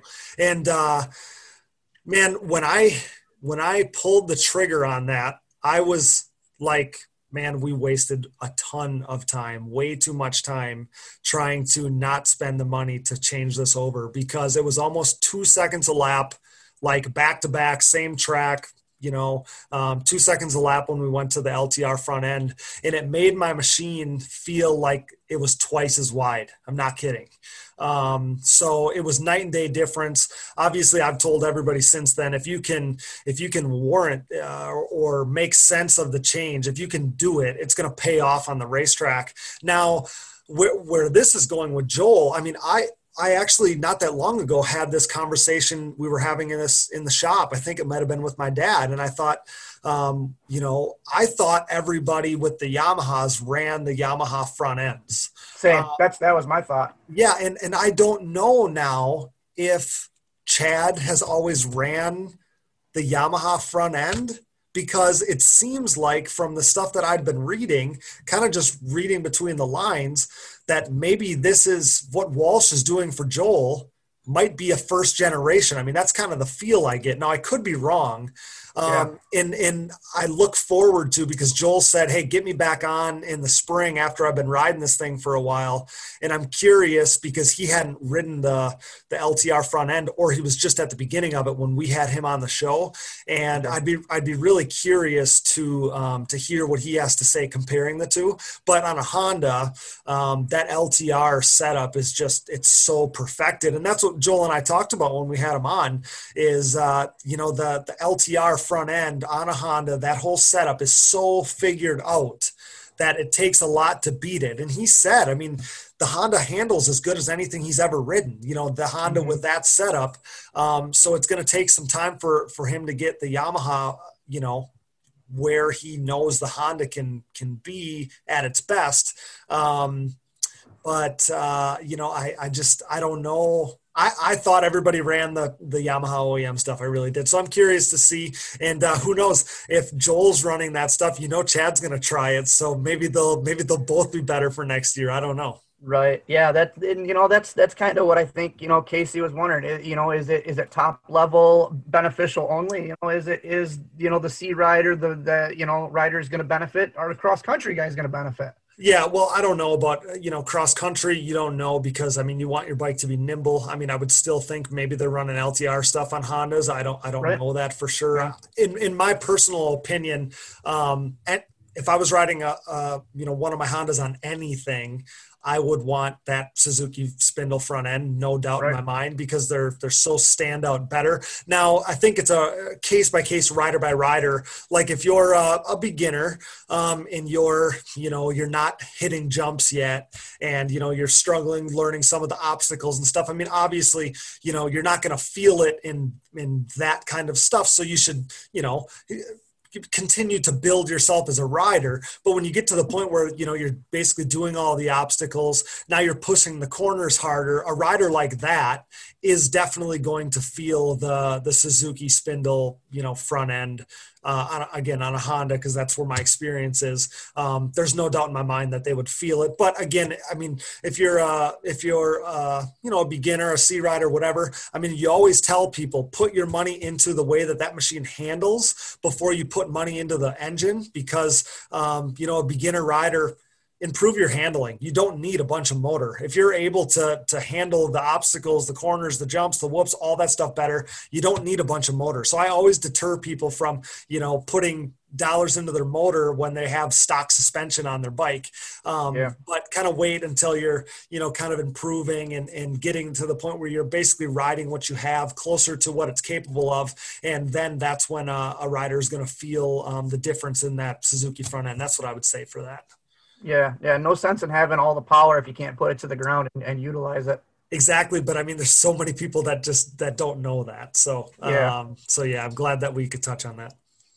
Yeah, that's uh, definitely you know, it, it, it, with that in mind, you know, and you get all these the the riders that put all this money in there. You separate these classes to you know, you look at how much is being invested in each class, and you know, the exposure to these classes you know, and it kind of brings you to the next one. It says, how do you how do you grow a class? How do you with the exposure and with the recent release of the new classes and and everything going on? Um, I'm really curious with now the women's class is on Saturday, and they're going to be running. You know, they're definitely getting their their highlight in. They the exposure that the the the top women you know riders deserve. you know, and how other than running them with the pros on Saturdays, you know, depending on where they fall in the lineup, how do you grow a class? How do you get a specific class the exposure to grow?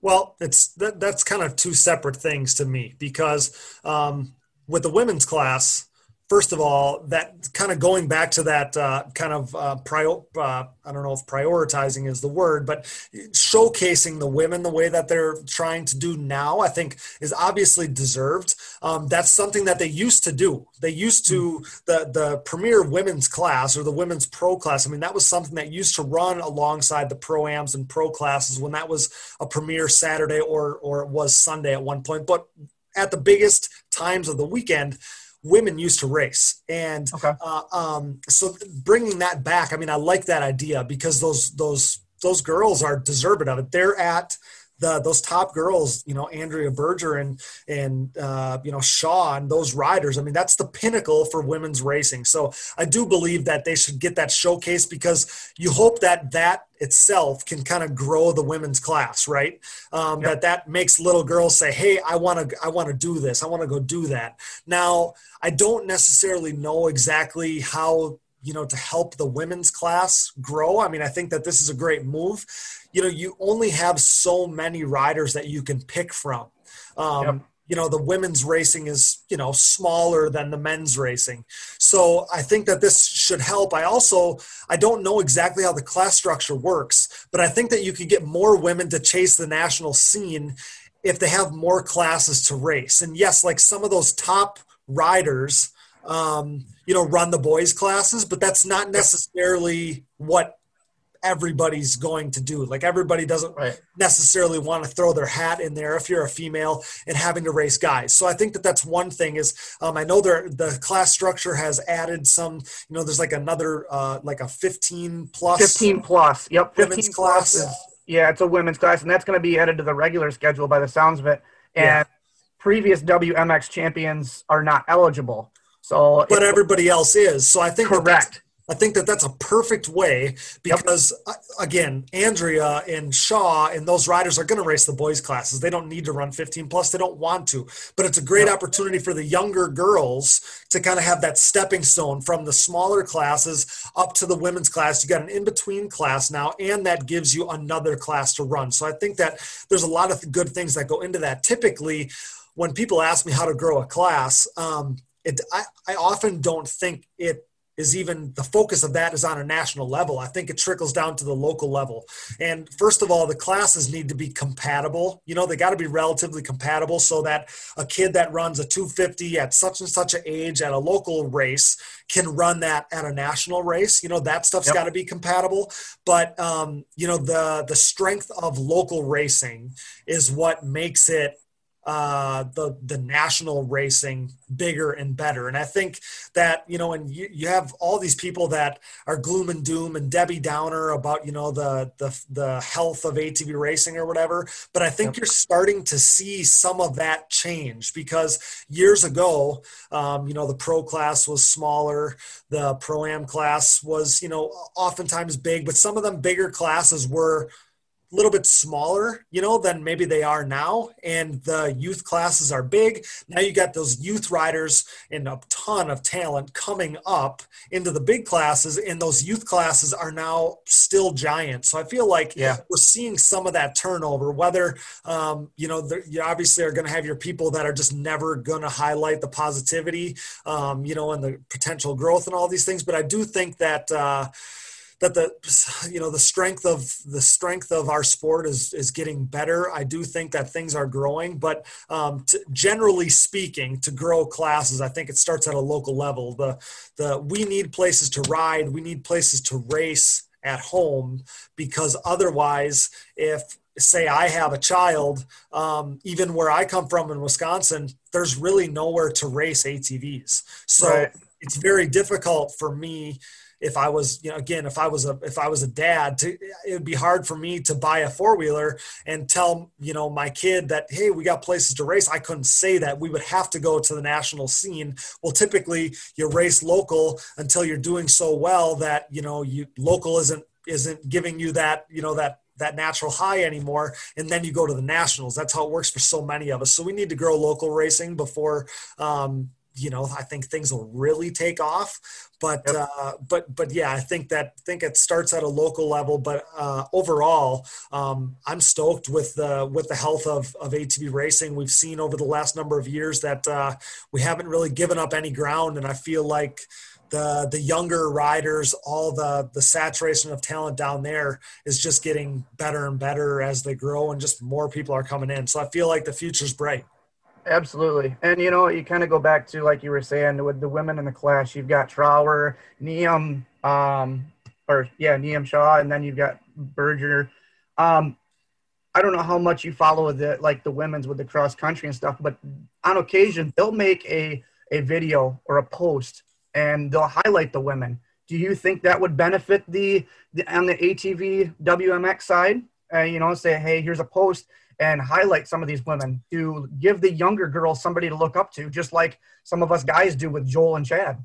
Well, I mean, of course, and and obviously, like I try to do some of that even with with my posts. I mean, I try to bring some attention to the females at times. It is difficult. I mean, when so you know, if we're talking about video, Gloop's the only guy, and he's got so right. much on. He's got so much on his plate that I mean, yeah. um, you know, we're we're just asking him to do something more. But I would assume that if it's a if it's you know if the class is being made more premier, which is my understanding, I think that you're going to see some more of that coverage. Just like you know, the 250 classes everybody likes to watch.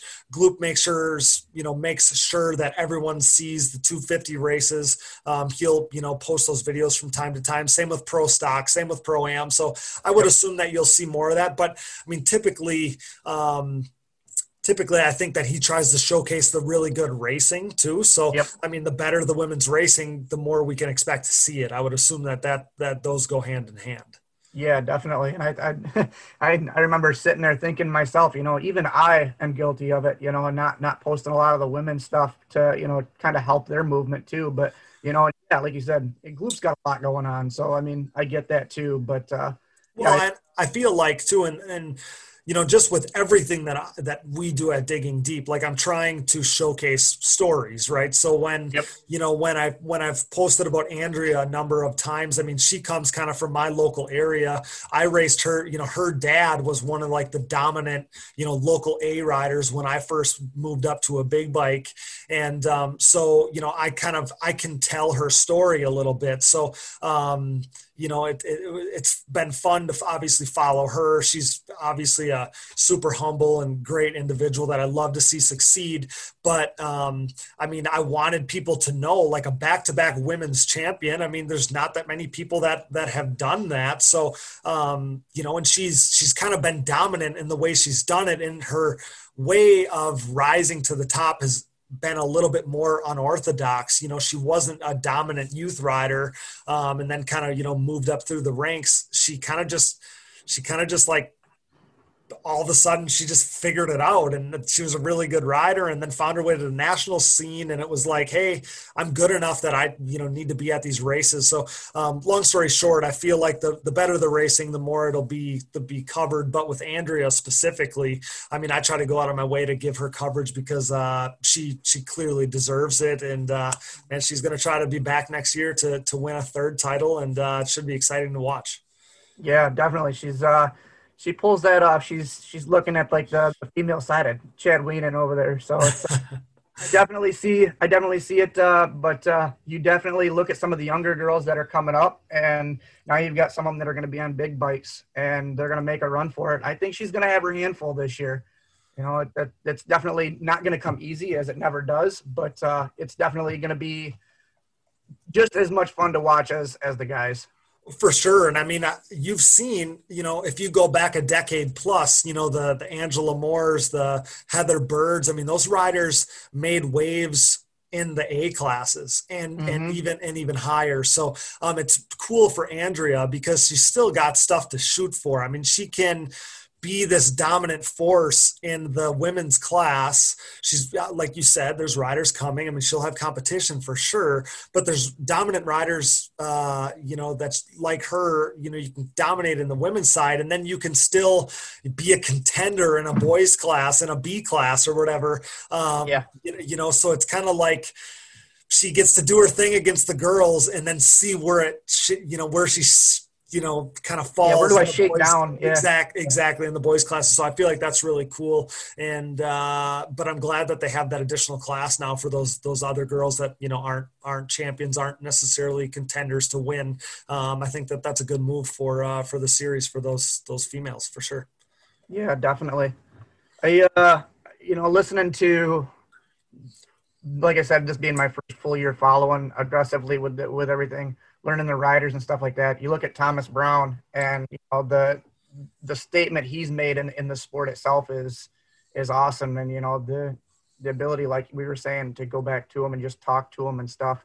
Um, you know what what comes to your mind as far as you know the the common third as he referred to it as uh, third place finish? What what comes up as uh, you know the favorite in your mind as his favorite third third place finish what what sticks out to you? Okay, so I'm going. I don't. This is just off the cuff, but this is uh, something that has been um, just a memorable ride for him. So it was Muddy Creek 2019. Uh, so last year it was a three-three day for Thomas, um, but in the second moto specifically, him and Joel, him, Joel, Chad, uh, were so Chad led for a lot of the race. Joel was in second. Joel passes him. Thomas stayed right with those guys. It was it was a three rider train until there was about like four or five laps left in the moto, and that stands out to me. And I don't know if we talked about it specifically. I think we did maybe reference it when we when we had him on recently. Um, because that was the moto where they had changed some of the setup. They had, you know, kind of taken the training wheels off this this change to PP performance tuning, and you know, some yep. of this program was changing. And that was the day where we saw Thomas really take a step. Um, he he was more in the mix at the end of last year than ever before previous to that and uh, that ride that second moto ride at muddy creek uh, was the was the the the ride that stands out so um, i mean and and again we said it on the last episode i feel like but thomas was thomas was you know basically uh, you could just plug him into that third place like he was at least going to be third no matter what um, and there's a lot to, to say about that. You know, I, I feel like you hate that I, I, don't know how to say this, but very similarly to when you're, uh, you know, outside the top five, but inside the top 10 pro, which is where I was. It's like nobody even knows. Nobody knows. Like you could have yeah. a six, could have a sixth. It was great, but nobody knows. Well, kind of the same way. I mean, you still get that that podium you know op you still got you know all the pictures all that stuff you still get bonuses all all that everything that goes along with the podium but you don't necessarily get that coverage that the first two or, or the winner gets but the exposure exactly but for thomas to be over 50 times just plugged into that third place like it's a, he's expected to be there. I mean i feel like it's going to be weird when he's gone because he just had always he just was the third guy. And uh and then you know i mean there's so many so that's the one that stands out. And then there was so many battles in the years previous between him and jeffrey. It was it was thomas and jeffrey duking it out in every single moto for that top three spot. And and i'm gonna miss those battles between those two guys because uh there was a lot of great racing going on for that final uh spot on the podium between thomas and jeffrey for so many years yeah, absolutely. You know, I've watched videos and and you know back in, from back in the day, and I think you're right. I think that's the one that stuck out to me.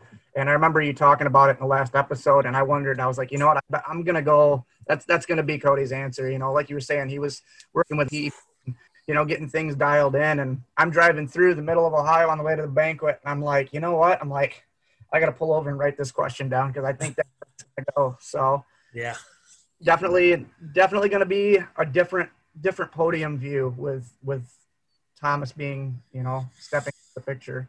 Yeah, it's gonna be it's gonna be crazy. I mean, I feel like you know I look at some riders that could take some steps to be. I mean, obviously we know that Bryce is going to contend for podium spots on the regular, but guys like like Logan Stanfield, who's just you know he's so consistent and he just shows up on race day. I mean, that's how he was in his rookie season as a pro. Guys like that, I feel like could end up being, you know, kind of filling that role of the guy who's just a staple to be a, uh, you know, maybe not necessarily a podium spot because there's so many good kids coming up, but a top five rider like, you could tell me that Logan finishes fifth in points next year, and I don't know that I'd necessarily be surprised solely based on you know he's going to be in the mix in that kind of yep. you know fifth, sixth, seventh, or whatever every single weekend, and that's you know that's only based on him taking one step. Say he takes a you know a giant step.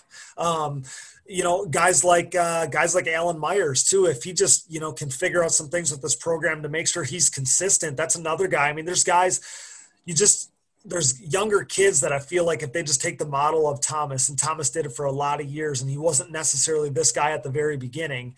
Um, but if that consistency is uh, what these kids need to figure out, and as soon as that, I mean, you could have kind of your next Thomas Brown type molded rider um, kind of waiting in the wing.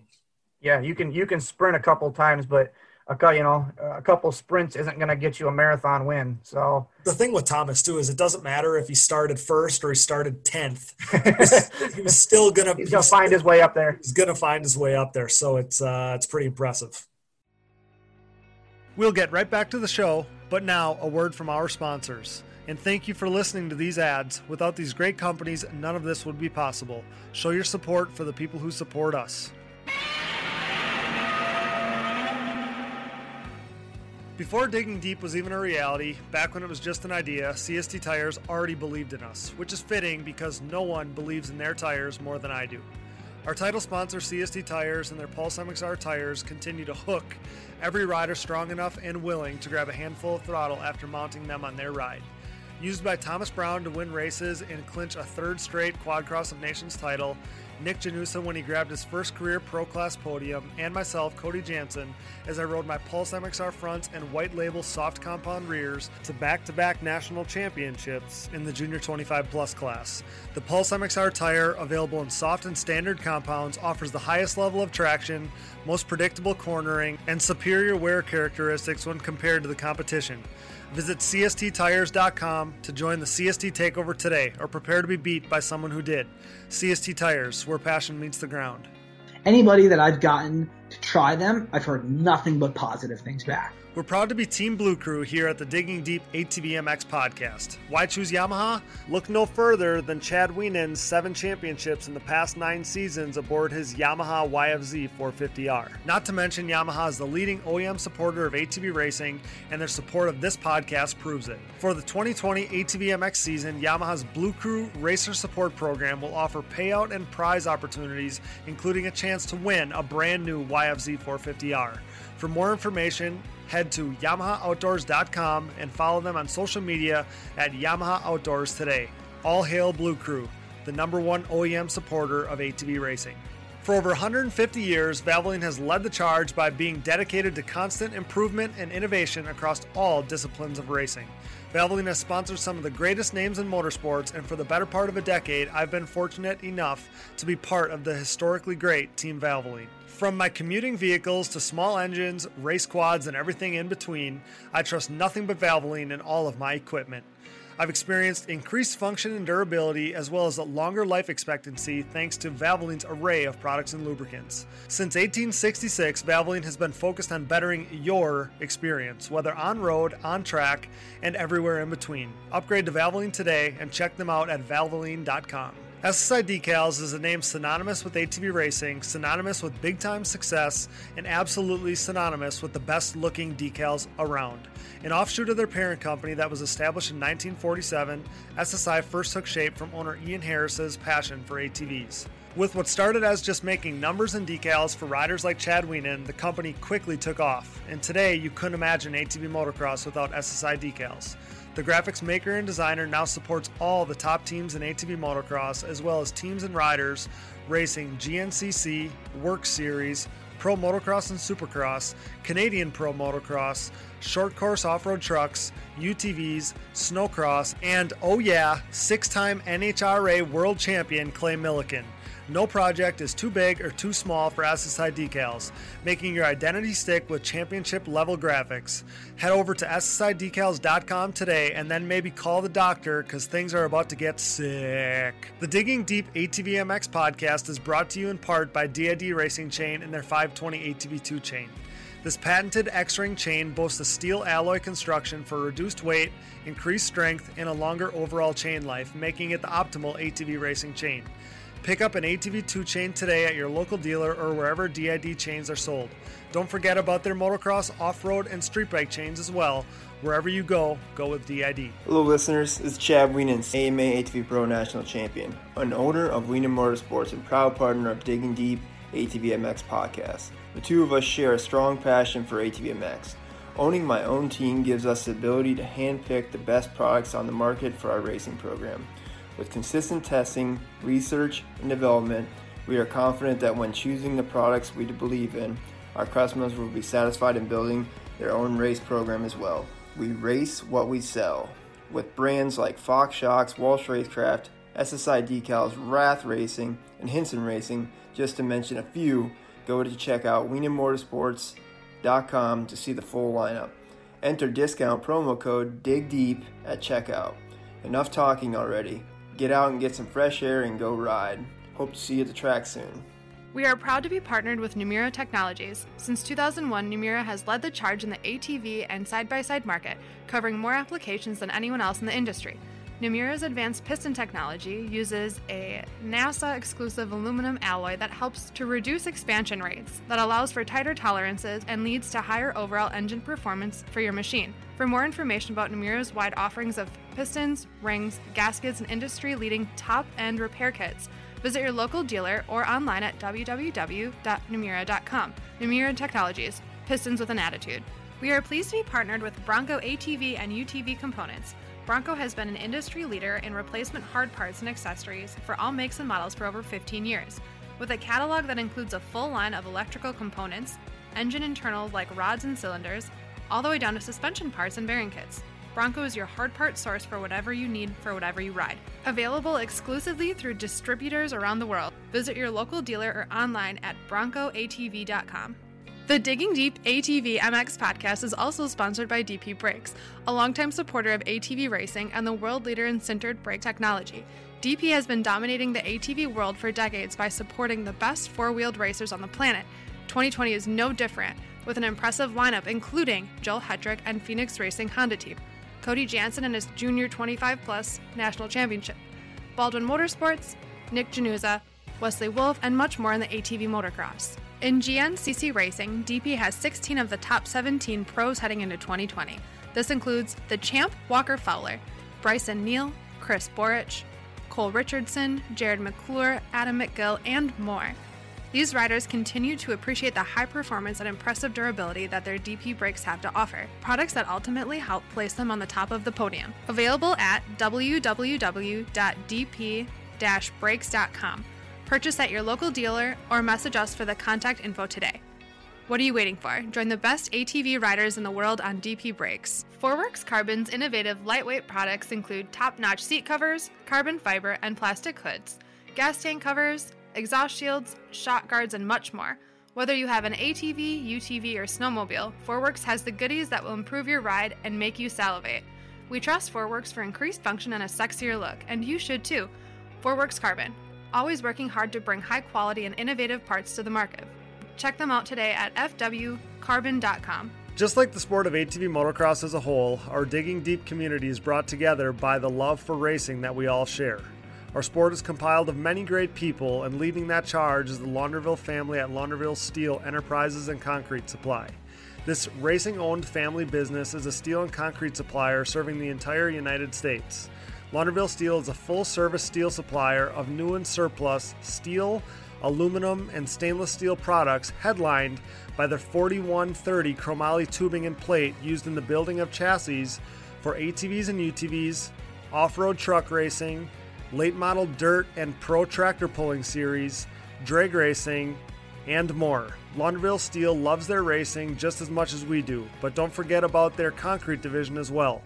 With over 25 years of experience, the Concrete Division can supply everything you need to complete your next business or personal project. Their central Midwest location enables LSE to easily serve customers across the United States. For a quote, additional info, answers to more of your questions, or to talk a little racing, head over to laundervillesteel.com or give them a call today. We are proud to be partnered with yet another racer owned company. Thank you, Launderville Steel Enterprises and Concrete Supply. We are proud to be partnered with Gript Gloves. Gript is an ATV rider owned and operated brand with the rider in mind and the goal of keeping costs affordable. The Michigan based family operation recognizes riders' desire to showcase their identity. Owner David Payne's love for eccentric colorways and crazy patterns shows in his product, something not often found in the work of big manufacturers. Here to push stereotypes and limitations, Grip's drive is to produce a glove with cool colors and designs that won't break the bank. With comfort and quality as key motivators, the family affair is constantly working on the next more innovative and improved glove. Get a grip on life, join the Gript movement because no one wants a bland glove. Check them out today at griptgloves.com. That's G R I P T gloves.com and use discount code DIGGINGDEEP10 to save at checkout. If you were to guess, on average, how many days people in the US have to wait to see a doctor, what would you say? Americans have to wait around 29 days to see a doctor in major US cities. And if you're dealing with a condition like erectile dysfunction, you want treatment ASAP. That's why our friends at Roman have spent years building a digital platform that can connect you with a licensed doctor in your state, all from the comfort of your home. Roman makes it convenient to get the treatment you need on your schedule. Just grab your phone or computer, complete a free online visit, and you'll hear back from a U.S. licensed physician within 24 hours. If the doctor decides that treatment is right for you, Roman's Pharmacy can ship your medication to you with free two day shipping. You also get free unlimited follow ups with your doctor anytime you have questions or want to adjust your treatment plan. With Roman, there are no commitments and you can cancel anytime. So if you're struggling with ED, go to getroman.com slash digging for your free online visit and free two-day shipping. That's getroman.com slash digging for your free online visit and free two-day shipping. We are also proud of our partnership with Factory 43. Factory 43 was born in 2007, making Nerf bars for the Suzuki LTR, Honda TRX 450R, and Yamaha's YFZ 450. The brand soon added bumpers and grab bars, and for years now has offered parts for all sport quads. The racer owned company strives to offer a quality product that installs easy, looks good, and holds up over time. For 2020, Factory 43 is the aluminum parts choice of the Phoenix Racing Team, providing riders like Joel Hetrick, Jeffrey Rastrelli, Chris Borich, and Grayson Eller with the motocross and cross country versions of their Evo Nerf bar and MX style front bumpers. Head over to factory43atv.com to see their full line of products. Thanks to Factory 43. We are excited to dig deep with the support of Bikes, Trikes, and Quads LLC. Celebrating their 10 year anniversary this May, the company was started by former racers selling three wheeler parts out of a barn in upstate New York. Through hard work, accompanied by offering great service to their customers, BTQ LLC now has over 40,000 new and used parts in stock. But they haven't forgotten their roots, still offering used OEM parts for three wheelers, dirt bikes, ATVs, and side by sides. Parts are in stock and ready to ship with delivery within three days, including free shipping on orders over $50. Use discount code ATVMX at www.btqllc.com for $10 off orders of $50 or more. We're grateful to have Bikes, Trikes, and Quads LLC digging deep with us. Support our industry's grassroots businesses. Thank you, BTQ LLC. The Decker Training Facility at County Line MX is now open. This premier motocross training compound is located in beautiful Fountain, Florida, about a 40 minute drive from Panama City Beach. Their rapidly growing facility consists of a pro level national track, amateur and youth tracks, woods loop, and mountain bike trails. Everything you need to train comfortably all winter long is available on site, including private cabins, a full gym, RV hookups, bathhouses, garage, dump station, wash bays, and more. With accommodations for riders across the country and around the world, the Decker Training Facility will help you become the best rider you can be. Sign up for a group training session or a private lesson with nationally ranked pros. Train tougher, smarter and harder this offseason at one of Florida's most luxurious facilities. For more information, go to DeckerTrainingFacility.com or find them on Facebook and Instagram. Decker Training Facility, your elite training experience. We are proud to be partnered with Avocado Green Mattresses. We all know that sleep and rest are an important part of any athlete's routine. Avocado's line of natural mattresses and pillows provide exactly the support you need to ensure you perform at your best while doing the best for the planet. The Avocado mattress offers zoned back support with an internal support unit, meaning whether you are recovering from a hard day of riding or relaxing on a Sunday morning, you will be experiencing next level comfort. You can rest in peace knowing the components in your mattress and pillow are non toxic, natural, and sustainably sourced. And getting your avocado green mattress could not be any easier. They offer a 100 night sleep trial, free shipping and return pickups, and a 25 year warranty. And if that wasn't enough, rest assured knowing they have 5 star ratings by verified customers, including some of the Digging Deep staff. Step up your sleep game by visiting avocadomattress.com. Thanks for listening, and remember to support our partners. Now back to the show.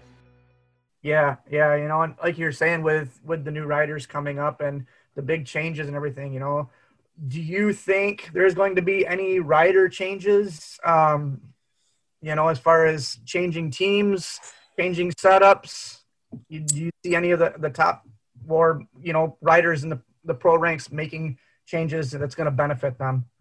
Well, I mean, we know about obviously, you know, Joel and, and Phoenix switching to uh, to Yamaha, so that in yep. itself is going to be a major, um, you know, a major you know, I don't know, major talking point, major something to focus on, whatever that is. Because for the first time in so long, it's not just Joel and Chad on the program that they've always been on, lining up for just another chapter of this this book that they've written over the last decade, um, or or at least you know in recent you know five six years that their programs have just been identical. Um, so that's going to be exciting to see something a little different there. Um, you know, the next thing I'm looking at is with Bryce, and I, I want to you want to see how close he can be with those, uh, you know, top two. You know, he can run those lap times. It's just can he always be that guy? Um, you know, it because it's everything. It's your starts. It's everything. I mean, those yep. guys. You know, you have to get a good start to contend. Um, yep. So that's it's going to be interesting for me to see the step that he takes. Um, you know, then, you know, as we kind of trickle down, I mean, my seeing Max Lindquist is a major focus of mine too, because I feel like, again, I wanted him to be able to run pro at the end of the season because I think he could have got kind of plugged right into that, you know, sixth, seventh kind of place. I think that it would have been a good battle. I mean, that's a guy that I'm going to really like to focus on. Uh, we haven't mentioned Brandon Hogue yet, and uh, that's a guy that at the beginning of the season, I mean, it looked like he could win a race. It looked like he was going to be a podium guy for sure. I mean, we saw him get a podium at Muddy Creek, but uh, I feel like that's a guy. Now, I've heard rumors, uh, not of Brandon Hogue, but of other riders maybe taking you know one of the Phoenix spots. But I think okay. that I think that that was contingent on Jeffrey not coming back, and I, I was told that that spot for Jeffrey was basically there if you wanted it. And I mean, reading between the lines, it looks like Jeffrey's like Jeffrey's going to go racing. And that's what it seems yeah. like to me. And if that's the case, then yep. we know it's going to be on Phoenix and we know yep. it's going to be on a Yamaha. So I don't think that you're going to see any major changes at the very top. And, uh, and, and Brandon communicated to me just, uh, just recently that, you know, his program is going to stay the same. I know that there was people talking about, you know, I saw some rumors um, about, you know, Brandon Hogue changing his program or whatever, but I know that his plan right now is that, uh, that that you know he's healthy, he's healed up, he's in training mode now, he's in you know preparation mode. He's going to be with you know TDR again, and uh, you know they're they're going to come out swinging. So I hope that we can see um, the Brandon Hogue that we saw at the beginning of the year that was winning heat races and you know at Daytona he said he he was he was going to win. That was his yep. that was his belief. That was his goal. Um, I want to see that Brandon Hogue. I think we will. I mean, he's so headstrong. He's so motivated. Um, my only concern, not this last season, but the season before, was he's such a believer in himself. I was just worried that he was going to get hurt pushing it too hard, and he didn't. Um, right. This this last season, he just got bit by a fluke by a fluke deal there where he clipped his tire. But um, I think if I think Brandon's going to be strong for one, and uh, that's the that's the guy that you know I think that could really mix things up and maybe isn't on everybody's radar right this second. I don't think that we're going to see any major changes to any guys at the top or or whatever, but. Uh, you know, I think that uh, that that doesn't mean the pro class isn't going to be crazy interesting because it is. That's for sure. Yeah, definitely. And you know, like like you had just said, you know, and he came to a local race and uh, he it was it was a moto and he came with um, uh, Brogan.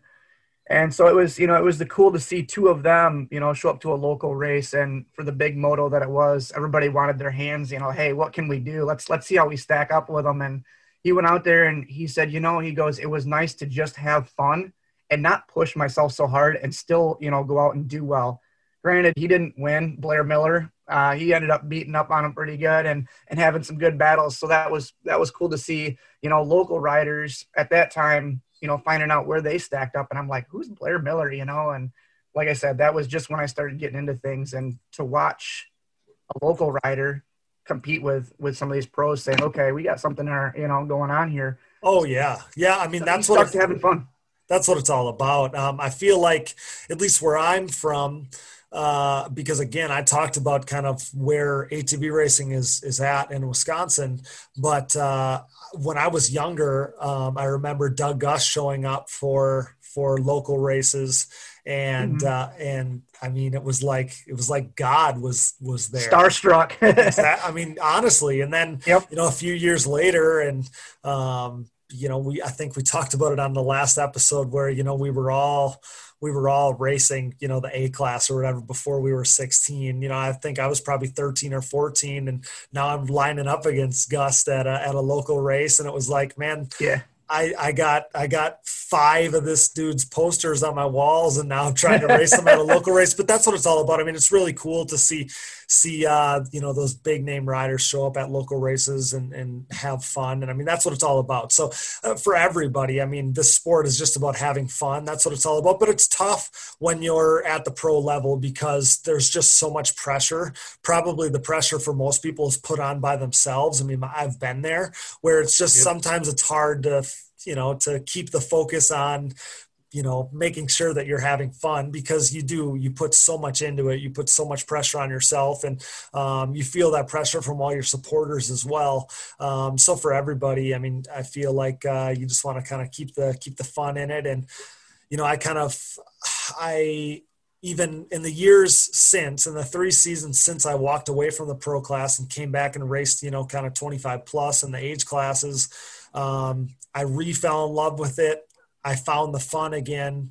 And I thought to myself, man, if I could go back in time and put an emphasis on the fun while I was racing the pro class, I would have been more successful because, you know, when you're having fun, that's when you're going to be the most successful, probably in anything in life, honestly. Yeah, definitely. You're most relaxed and things come natural. Yeah, yeah. I mean, again. Again, this is this is a this is a a, a hobby for ninety nine percent of us. a hobby that's that we absolutely love. Our life revolves around it. I mean, I've dedicated my whole life to this thing, but it's still a hobby. So you gotta gotta make sure uh, it's still enjoyable. You got to make sure it's still fun. Yeah, definitely. So, like, I was at a local race and kind of listening to in between races. I was listening to a uh, podcast, and they did a a rundown, and it was ten random questions, and you just fired off the answers as fast as possible. Rapid fire. Uh, how uh, how do you think? How do you think uh, other guests would, would respond to that? And you know something something that you know not even race related questions. You know that would kind of be the lighter side. Do you think you think that'd be a hit? For digging deep? Yes. Oh, for sure. Uh, for sure. I've often thought about stuff like this, which sometimes I, I try to simulate that with some of the listener questions sometimes. Um, yep. But, you know, preparing for guests is such a time consuming thing that yep. sometimes I get to the point where it's like, man, I can't, I can't dedicate any more time to this. I've been working on, you know, my, my my pre-episode prep for a day. You know what I mean? yeah. So yes, I do think it's a hit. I know that they do it on some of the moto podcasts and stuff, which I listen to them all. So I mean, they motivate a lot of what we do. Um, yep. But like those, like those, uh, those segments on other shows, they have a third party that supplies the questions, and that's what I would I mean if I had you know if you had somebody like you or maybe you have it as a kit you know kind of carouseling where you you change the person that's that's supplying the questions every week because then maybe gets a little bit different spin you know for right. every episode but if that's something that people want uh, want to do, I guess, want to participate in, um, I'm all for it. You know, uh, I, I think it'd be a perfect outro. You know, you get done with your conversation and then you hit them with the buzzer for the speed round. You know, and I remember, I remember um, Zach Osborne's podcast, and that's exactly how they ended it. It was about okay. life. It was about life, life questions. He only did yep. ten episodes, but it was a great way. You kind of piece together somebody's uh, persona or personality or whatever um, character, all those things when you kind of ask them about other things, right? Like oftentimes I feel like I feel like uh, I wish I could have a, like a football podcast because nobody would listen. Nobody would listen to it because I mean I'm a I, I'm not a I'm not uh, football personality, but I got a lot of football things to say. It's the same thing. Like, ask me about, you know, you ask, I, I want to know, like, I, we're all fa- fans of Chad Wienen or, or Joel Hetrick or these guys. Um, so you kind of want to know, like, everything about what they believe, right? So I'm all for it. I would just need, uh, need people like you to uh, sign up to supply the 10 questions every episode. Deal. I'm, I'm in. I okay. think, it'd be, I think it'd be huge. Um, you know, just, the question's not even being everything about you know ATV racing and just you know quirk, quirky yeah. stuff even you know yeah yeah yep I'm all yep. for it so maybe maybe we'll have to uh, expand on that for episodes going forward. Oh, definitely, definitely. Yeah, that's uh you know and then with that being said, I think the next my next question would be who has been your favorite guest uh, since the. Oh, that's tough because you've had you've had you've had a good array of you know guests and and you know whether it be you know company representatives or you know riders or you know industry moguls that type of deal you know? Yeah yeah. I mean it is it is hard because there's there's just there's so many. And first of all as a as a host or or somebody who kind of runs digging deep i mean i'm always so appreciative on on everybody's time. You know, I'm trying to give give you kind of the corporate answer, but um, it does it, it's it's it's time consuming. You know, to to ask somebody for um, you know for, for half hour, an hour, whatever. Like everybody's time is is is valuable. Um, I guess like from the very beginning, I mean, I'm partial to Chad because Chad, and I've said it on other things um, other episodes we've done and write ups I've done. Chad started this whole thing. Like I didn't have a long, necessarily a long term plan. It was just, hey, you know, this this idea of a podcast started to come to come together, and uh, I I basically made it because I, I wanted to tell Chad's story. I thought it was good enough to tell, um, mm-hmm. and and I thought not enough people knew the story going back 15 20 years. Um, so that's how it started. So i'm partial to chad and that very first episode i mean he gave us like two hours of his time. And yeah. and uh, we had no track record. We had no episodes. We had we had nothing to go off of. It was just Chad giving me his time. Now, yes, like Chad and I raced against each other, you know, or whatever. We lined up against each other, all these things. But when Chad was just going pro, like I was a little boy, so like he was he was my hero. So I'm, right. I'm, I'm partial to Chad, especially because he put us on the map with that very first episode. But I'm also partial to, I mean, Gary Denton, who I knew nothing about as a as a person, I just knew you just know he's the eight time champ, and I, you know I loved that episode we did with Gary. It was so successful.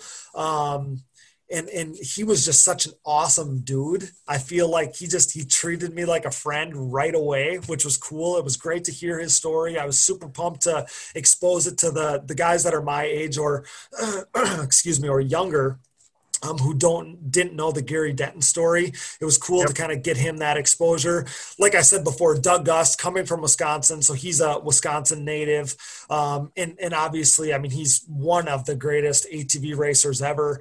Um, I had a blast talking to him, but then I'm also partial to the guys like Dustin Wimmer and Josh Creamer, the guys of that era um, of the late two, you know, kind of 2000s, um, kind of the ending of that decade because that was the heyday of ATV motocross, and and to have those guys from from that, same with Chad. Chad's from that same era. He's just still around, but those guys when that was when ATV racing was so cool. That was like the the richest uh, era and i feel like i hold all those riders kind of to a high standard. So i feel like having those guys on was fun but you know then you, you i mean i don't know you it's just so hard for me because i got so many that i like. I mean dustin nelson was awesome because again he's a he was a supercross motocross guy then switched to quads it was great to have him our biggest episodes to date were the you know the pulp inspired mx versus atv stuff and having heath harrison on who's you know, uh, you know, uh, uh, again, a supercross, motocross guy. It was really cool to have him on. I mean, he fit right in our wheelhouse and made for great content. Uh, so, so much of it has been awesome. Um, it's hard to pick just one guest, but uh, you know, with with every episode, I try to we try to do things a little differently. And uh, I know I got some we got some big plans for some you know some past legends coming on. You know, in upcoming episodes here. So I look forward to that. But uh, hard to, very difficult to just stake down one guy as my favorite guest. Yeah, yeah, definitely. And shout out to Heath for this weekend too. He looked like he had a good weekend at Mini O's. So yeah, did. shout out to him for for that. But uh, yeah, yeah, for sure. Yeah, definitely. I think that uh, you know that kind of you know gives gives an idea as far as you know, like you're saying, for going back in time to to get a a refresh on riders and where they came from because like i said me being new i didn't know you know some of these riders so to go back and be able to listen to these podcasts again and find out okay gust you know kramer who are okay i gotta put these two together because you know just it's a good refresh to to learn these riders from back in the day well and i feel like um i like to feel like it helps put like perspective sometimes on things that are going on now. I mean, I like to think of I mean, it's hard to do, but you know, you you like to like think of okay, like everybody loved such and such a rider, Doug Gust. Well, who's like the Doug Gust now? Or, or yeah. whatever. Who's the Josh Creamer now, like a decade later? I like to think about it that way because uh, I mean, it's it's it's just I don't know. That's my heyday. Those were those were like my impressionable years back then, ten years ago or whatever. So um, I just I feel like in our sport, so much even smaller than moto motocross, two wheeled motocross. There's not like this big. There's not an archive just of of past history um, so sometimes I, I, try to fill that void, right? Like I feel like I try to shed some light on, uh, you know, racing of the past, and it's cool because I can you can post a picture from 20 years ago, and then you have 50 people that comment on it, and of that, of all those people that comment, there's people dropping knowledge, and it's like I'm even learning things, and then obviously like. I know people that are liking and seeing the post, sharing the post, are learning things too. So um, you know, I, I really enjoy kind of uh, showcasing, you know, the stuff from the past, but that's like an off-season only thing because it's too crazy in season. So, uh, oh yeah, that, that's yeah. why that's why over the next couple months, I look forward to getting on some of the some of the old guys, the Shane Hits, the Tim Farrs. Um, hopefully, we can finish up our deal with Natalie and get him back on. So, a lot of those guys uh, will make for good listens, and we got that stuff coming up. So we'll uh, we'll just continue to kind of fill the void of some some ATV uh, some ATV history. Try trying yeah. to be trying to be the historian of the sport over here or something. Right. Yeah. You know, it just come to mind when you uh, refer to you know the the riders of the past and stuff, and and learning you know these riders. I had to legitimately stop and look up the video of Thomas Brown doing the front flip because I had never heard of that before. And I'm like, there's no way. Like, I need to see this. And I found the video and I had to post it. I posted it. I, like, I saw that. You're kidding me. I'm like, okay, all right, I'm a believer. And it's cool. It's cool because it's like one of those legendary things. I mean, you see it in other sports where just some like some happening takes on like uh again i'm a football guy so you think of the you know the dan marino fake spike like these random things take on this legendary story this persona yep. of their own and it's like that's what happened with that with thomas at least for atv people because the you know he only got a handful of wins in his career but somehow a win came on the day that he front flipped stayed on the quad and kept going i mean it's amazing. Yeah, it, I think I, I, you know, and I, I think I agree with him too. He had a co-writer. yeah, that's for sure. That's for sure. That, uh, you, you that, couldn't I credit, think you couldn't credit it to anything else. Yeah, you, you definitely, you kind of look back at it and be like, you know, win is great, but man, he goes, I'm glad I was riding double because that, that, he says if it was any other day, he, you know, I was, I was standing in the tower there, and I and I still to this day I remember the feeling like I couldn't believe couldn't believe my eyes that that had happened. It was amazing. Yeah, yeah, definitely. Cool. Yeah, no, that uh, I think that that pretty much answers what you know what I was thinking as far as question wise and you awesome. know stuff. So it's definitely a, a good insight.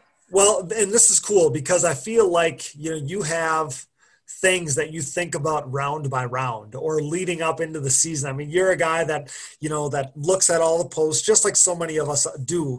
Um, so I feel like that, you know, this was a blast. And I feel like that this is something that we could do going forward. I mean, if you put, you just got to keep filling those notebook pages with, uh, with, you know questions content whatever and yep. uh, we'll have to we'll have to do this going forward especially as uh, 2021 um, you know kind of kind of uh, comes up on us i'm sure it'll be here before we know it yeah definitely and you know like when we first started talking back earlier towards daytona we were doing bold predictions and whatnot and yeah make a stab right now i'm gonna say max lindquist fifth place overall really okay yeah okay so uh so that would make him rookie of the year absolutely yep okay so if that's your top five if that's your fifth place guy okay so, oh boy. so Chad, Chad, and Joel in some way are one and two. I'm assuming that's where you yep. have it. Okay, so who's third? Oh boy, I think we're gonna. I think we're gonna see Brandon Hogue come out strong, and it's gonna be a battle between third and fourth with Brandon Hogue. Really? Okay. And I, and I love it. I mean, I'm, a, I'm obviously, I mean, Brandon spent a lot of years or a, a lot of time living with us. So um, I'm a big, big Brandon Hogue fan. Uh, but the thing with Bryce, and I've said this before, the thing with Bryce that makes it very hard to bet against him is his starts are so good, for one.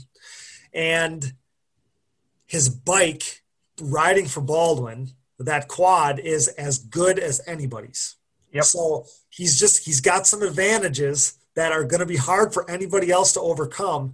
But I mean, again, it's hard to bet against Brandon. I feel like too at times because if he can just be consistent and not have any any bad things happen, I mean, his willpower, his fitness, his want to is as high as anybody. I feel like so it'll exactly. be uh, be really fun to watch. Well, and you look at the battle that Bryson and and Hogue had at uh, is it Sunset?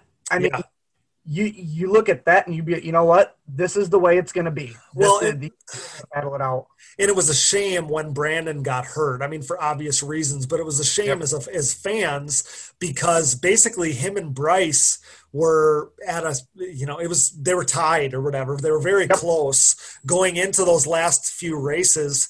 And you know brandon was so strong at the beginning of the year and he was like in this lull. So you had to figure he was going to figure it out going forward you assumed. And uh, and then bryce was you know not on a hot streak. You know, he finished fourth at Daytona. He cooled off a little bit, but then he was red hot down the stretch.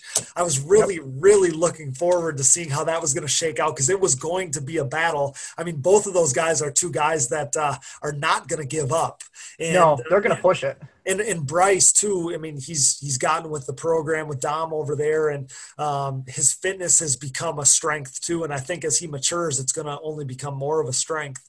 So. Yeah. Um, man, I, I feel like it's bold. Did you say so? Brandon's going to be third. Is that what you said? I I, I think it's going to be a toss up between Bryce okay. and third and okay. fourth. That I, I think that could go either way. Um, okay. Um, I I see I see Brandon being that consistent factor, like you said. Yeah. Um, you know, it just you know where is it going to shake out in the end? It's gonna be it's gonna be very interesting to watch. And who's so we did uh we did most improved pro. We gave away that award at the at the banquet. Wes got it, which I was stoked about. So if I had to put you on the spot and ask you who the most improved pro for next year would be, who would you go with? And, and, and, and, points kind of outstanding. I mean, because Brandon didn't finish in points like where he, I mean, that's kind of the metric that we based it on this past year, um, you know, and the eye test. But Brandon is going to go from outside the top 10 to he's going to skyrocket, presumably. Um, yeah. So that kind of outstanding. But based on on track ability and what we saw from these guys, who's going to take a next step? Oh boy, because, because know, I because I think Stanfield has uh has an argument to make there, um, and I think be, Allen too. I mean, he took a major, he took a major step. So, and I said this before. Maybe I should articulate it again. I mean, there was two guys basically who clearly bettered themselves from last year to this year, um, and Allen was the favorite for it all year and the wheels kind of just fell off at the end of the year when he had some some heartache and some stuff happen. Um, yeah. but man allen too like all he has to do is ride like he rode this year at times and yeah. and he's a top five guy. So i yeah. feel like feel like uh, i feel like if that's where you're going you're going down the right road. Yep i i was definitely leaning towards allen myself. Um, i see him six spot right tight with Max. I think that's going to be the other the other battle for that too. And I there's going to be so many battles to watch on the track this year. It's it's going to be crazy. You know, it's it's going to be it's going to be tight. You know, first through eighth. I think it's it's going to be tough. Yeah, because I mean, if you're so now you've kind of slated everybody up to the top seven, and I mean the long time sixth place finisher and finished higher than that in other races. But Wesley Wolf is always there, you know, yep. so that, that's another guy that's going to be in that mix. I feel like, especially coming off, coming into 2020, I said that Cody Ford was going to be my most improved pro. That was my prediction. And, yep. uh, you know, he had to deal with some stuff, some injuries and other things, other hurdles this year. But that's a guy I feel like could come in again as a favorite because, I mean, 13th or 12th or whatever he finished in points, he's better than that. So that's another guy that's going to be in the running, um, you know, next year for most improved pro. Yeah, you know, and, and, and you know, and you look at the points, we haven't mentioned them yet, but uh, Mr. Turkey Derby himself, Nick Janusa. Where There you go. There you go. So you, so we already heard from him on the show, um, yep. but that's a guy. So, so I mean, he's a top five staple. Like, yeah, in, in this We're, year, in this year, this year he had his back more up against the wall than ever before. Uh, he had to again down the stretch. I don't even know how much faith he had, and down the stretch he pulls it off, gets back into the top five. Has been fourth or fifth in every every championship he's ever been in in the pro class, which is amazing. So you know he's going to be in contention. And now with you know we heard from him, but with this track that he has, I mean he's really thinking, and I think we saw it down the down the stretch of the season. But he's thinking he's going to take a major step forward. And if you yep. go fourth or fifth and take a step, that means you're contending for that uh, you know that that that top three podium spot. So I mean, and he's consistent as consistent as could be. So maybe he's the the Thomas Brown fill-in. You know, I don't. Yeah. I, I, I could I could see that for sure. I mean, like you said, the second half of the season, you could definitely see a change in him. Um, you could definitely see some drive, and you know, from my point of view as a photographer, I like to I like to what I call get inside the helmet, get a close up shot, get you know, look yep. at the, at the goggles, you know, get a face shot, and you can see the focus in some of these guys, you know, the determination. And then there's days where you're like, man, he looks tired. Where's what's you know who's gonna who's gonna shake things up. And Nick had the most consistent face all year, and that was I think that's you know, lays lays the groundwork for why he finishes the way he does so consistently, so regularly. So this coming year, uh, you know, he takes a step forward and pushes it like he's going to. Like I know he will. Um, it's it's going to be interesting to where where things shake out. Top ten this year is is going to be one to remember. Yeah, it's going to be gnarly for sure. Well, Josh, I uh, this is like I said before, this has been an absolute blast. So um, we're gonna have to have you fill some more notebook pages, and we'll uh, we'll do this again, especially as we get closer to 2021. So uh, yeah. save save up all that off season content, and uh, we'll have to uh, we'll have to do this in uh, you know the months going forward. It'd be a lot of fun. Absolutely, I appreciate you you know reaching out and uh, making this happen. Awesome, Josh. Well, thanks so much again for your time, and I look forward to getting you back on soon. That's PH3 Photos Josh Klein, brought to you by DID Racing Chain and the 520 ATV2 X-Ring Chain. Thanks, pal. No problem. Thank you. Good conversation, right? Josh adores our sport and he really appreciates the way our ATV family has welcomed him with open arms. So we're happy to bring him on. But when we were talking about Thomas's front flip and comparing it to other iconic moments in sports, I so badly wanted to bring up my guy, Aaron Rodgers, in the Motown Miracle Hail Mary play against his Detroit Lions that coincidentally took place exactly five years ago today, but I didn't because I'm an honorable host like that. Now, I want to get right into our third and final guest because this may be the best segment of the night. All right, guys. Uh, our final guest tonight is a guy who seems like he's going to be a major player in the coming years at the top level of ATV motocross. He was battling at the front of Pro Am and dominating Pro Mod when his season came to an early end due to injury last season. Brought to you by Manscaped and their Lawnmower 3.0 electric trimmer. Go to manscaped.com to get 20% off plus free shipping by using Digging Deep 20 at checkout. It's Mr. Zach Decker. What's up, Zach? Thanks for coming on. Stoked to talk to you finally. What's going on? Yeah, I'm stoked to be on the show. So thank you for putting me on here. I appreciate it. Yeah, I mean, we're stoked to have you. We were planning to have you on like literally when you got hurt earlier this season. We had communicated about it like the weekend prior. Um, so that obviously threw a wrench into things, but you're here now. Uh, I guess start off by telling us how you're feeling and, and, and how's the body healing up? So I'm feeling good. I just got released from the hospital about a week and a half ago. Um, okay. But man, it's just been a long road. So um, yeah, I broke my wrist the first time, and we healed up from that. And then the second time, this time has just been like eight months of you know it's it hasn't been healing right. So like back and forth from the hospital and trying to get things right, um, switching up diets. You know, like trying everything we can do to get this thing you know healed um, trying to get it healed before the end of race season, but you know that didn't work out too well. So um, yeah, we just got released a week and a half ago. Um, everything everything's feeling okay now. Um, whipped out the stalker a little bit, so been riding that. Uh, that's a lot of fun. Okay. Um, so just yeah, just kind of getting the feel of things. Um, but uh, yeah, awesome. it's starting to feel starting to feel more like my wrist.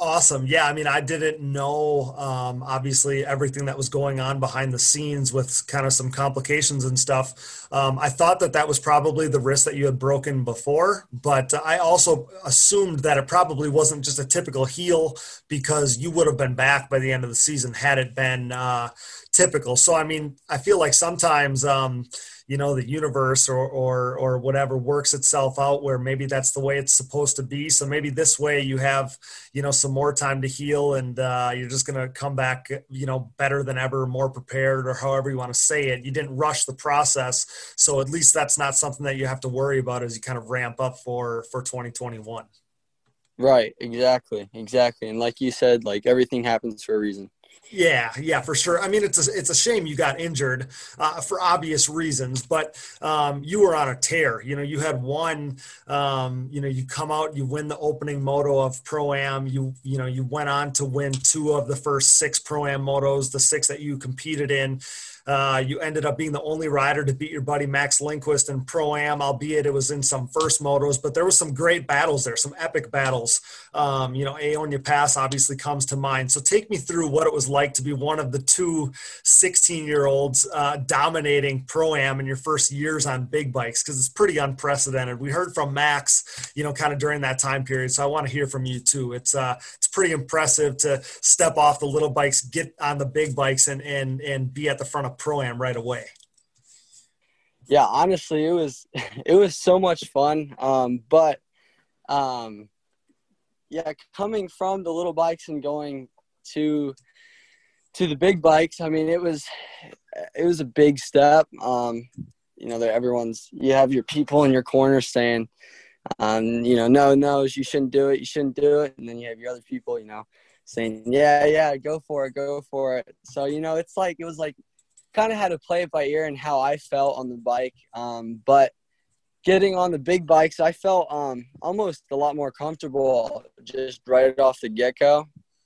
So, um, you know, we were putting in time with my um, motor mechanic, and we were just uh, just trying to dial in the bikes. And I felt I felt like we were ready to go pro am, and um, so we we made that move and this year we came out to Aonia Pass, and um, you know I really didn't know what to expect. I was honestly just hoping to to get on the box, just top three. Um, that's that's what I was hoping for, and um, the first the first moto, man, we Max and I battled it out that weekend. Like I've never had a battle like that in my entire life. It was it was crazy. We that passed was... each other, I think six six times in one moto. Yeah, that was the or race one lap, of the weekend. Sorry? Yeah, one lap. That was the race of the weekend. Everybody was talking about it. I remember when the weekend got over, like that was the class that everybody was talking about. We got this little glimpse of the battle, and then we only saw it for, you know, ended up being for three races. But, you know, you came out at the beginning of the season. You came out in that first moto. Um, you're sprinting away, and man, it looked like you had been on that quad for for forever. You know, it just looked like it, it was like you know, I watched you ride and it was like, yeah, I mean, no shit, he's up front. You know what I mean? Like it just didn't come as a surprise. But um, when there's people that are like, hey, pump the brakes, you know, maybe don't go to pro am right away or don't have big expectations, that's all because I mean, we've never seen it before. When's the last time that you saw somebody, you know, previous to this move up to pro am, eh, eh, you know, right away at 16 years old and, and you're right at the front? Like it doesn't happen. But I, I think more than anything, what we're seeing is that you and Max are just different. You're cut from a different cloth, and that's why um, you know I, will be on record saying that you're you're one of the next big things in the sport because you know you came out of the gate and uh, hit the ground running. So, um, but like you said, uh, you know there was some crazy battles. You guys were going back and forth. So, um, man, that second moto at Aonia Pass, I think, is something that everybody's going to remember for a really long time. Yeah, that second moto, man, that I just remember coming off like that race, and I was like, "Holy crap, man!" Like, yeah. But yeah, bringing bringing us through the race. Um, we I don't even know. I don't remember how how it really started. Um, I think, I think I might have got the hole shot. Um, I really I forget how it worked out, but um, I just remember like mid race us battling and we were just still like still going at it. Like we were about six laps in and we were still passing each other back and forth still. And at this time, you know, like I'm I'm my pace is starting to slow down. I'm getting, you know, a little tired and I see Max's pace, his pace is starting to slow down too, but I can't push any harder, you know, to beat his pace. Yeah. And he can't push any harder, you know, to to be faster than I am. So we're just both like, you know, trying our absolute hardest just to like, you know, beat each other, I guess. And um, yeah, and yeah, that was that was so much fun. And you know, we came off the track and Max and I are buddies, so that's that's super cool that you know we can come off the track and talk about the race and uh, and I don't know. I just think that's uh, that's a pretty cool thing about us. Well, it is. I mean, it's it's relatively rare too, right? I mean, uh, there's so many people, uh, and not even necessarily in a negative way, but just as a competitor, um, you know, you find little edges. It's it's hard to be buddy buddy with you know maybe the person that you're battling to the death with, but uh, you know, for you guys to be so friendly, for you guys to have come up through the ranks together, um, and it's probably a good thing because you guys are going to race each other until you know you guys aren't racing anymore with being the same age. So uh you know the the future's bright for sure. Um you know we obviously with your injury we got robbed of some of those battles but there's a you know there's a there's a, a, ton of them to come i think. But the other thing that you were robbed of i mean i feel like you have to feel like you left a title on the table because you were you know you were yarding the field um, with six straight moto wins uh, to kick off the season in Pro Mod. Um, I'm stoked for Wes Lewis. Obviously, that goes without saying. He's a deserved champion, but you had a stranglehold on that championship when you went out. So that's got to be one that stings a little bit, I'm assuming. It definitely stings for sure. Um, I mean, but hats off to Wes Lewis. Um, he deserved that one. But uh, yeah, I um, yeah, it definitely stinks. I mean, coming from you know winning yes winning those six motos um, it definitely stings but i can't i can't really look you know, look down at it. It's you know it happened. It is what it is and uh, kind of got to use that i guess for motivation for next year and um, you know just just got to drive harder for you know you know i just kind of puts in the back of my head, I guess. yeah, I understand that. I mean, I feel like I've always felt like uh, at least in the last few years when you really kind of found your footing, became a dominant force in the youth classes. And obviously now we're seeing it on the big bike. But you're a guy that just, I feel like, has a chip on your shoulder. Like you have, uh, you just have this aggression to you. You have like this look in your eye, I feel like. And uh, I mean, that's the, that's one of the things that I think, you know, pushes uh, a person like you to be, you know, so I mean, I don't know what the word is, but you're just you're gnarly. Like I feel like you're going to get it done.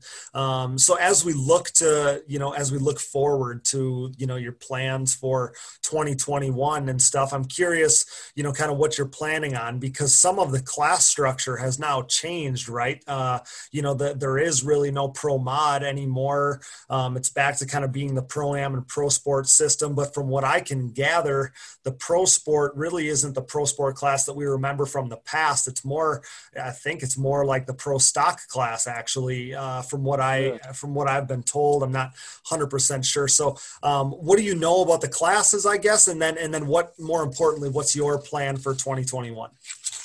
So to be honest, you just informed me a little bit. Um, so I knew that there was the uh, the class changes of the pro am, uh, pro pro sport, um, but I did not know about the like the pro stock kind of thing. Hey guys, I'm going to pause our conversation with Zach for a moment because after we recorded this segment, I didn't feel good about my lack of understanding of the new supplemental rules. So I reached out to our friend, AMA official Harv Whipple, to help clear things up. So instead of having you listen to Zach and I try to decipher it, I'm just going to tell you what I learned from Harv. The class labeled as Pro Sport in the supplemental rules should actually be called Pro Stock. It's simply a mistake, and he wasn't quite sure how it got labeled as Pro Sport.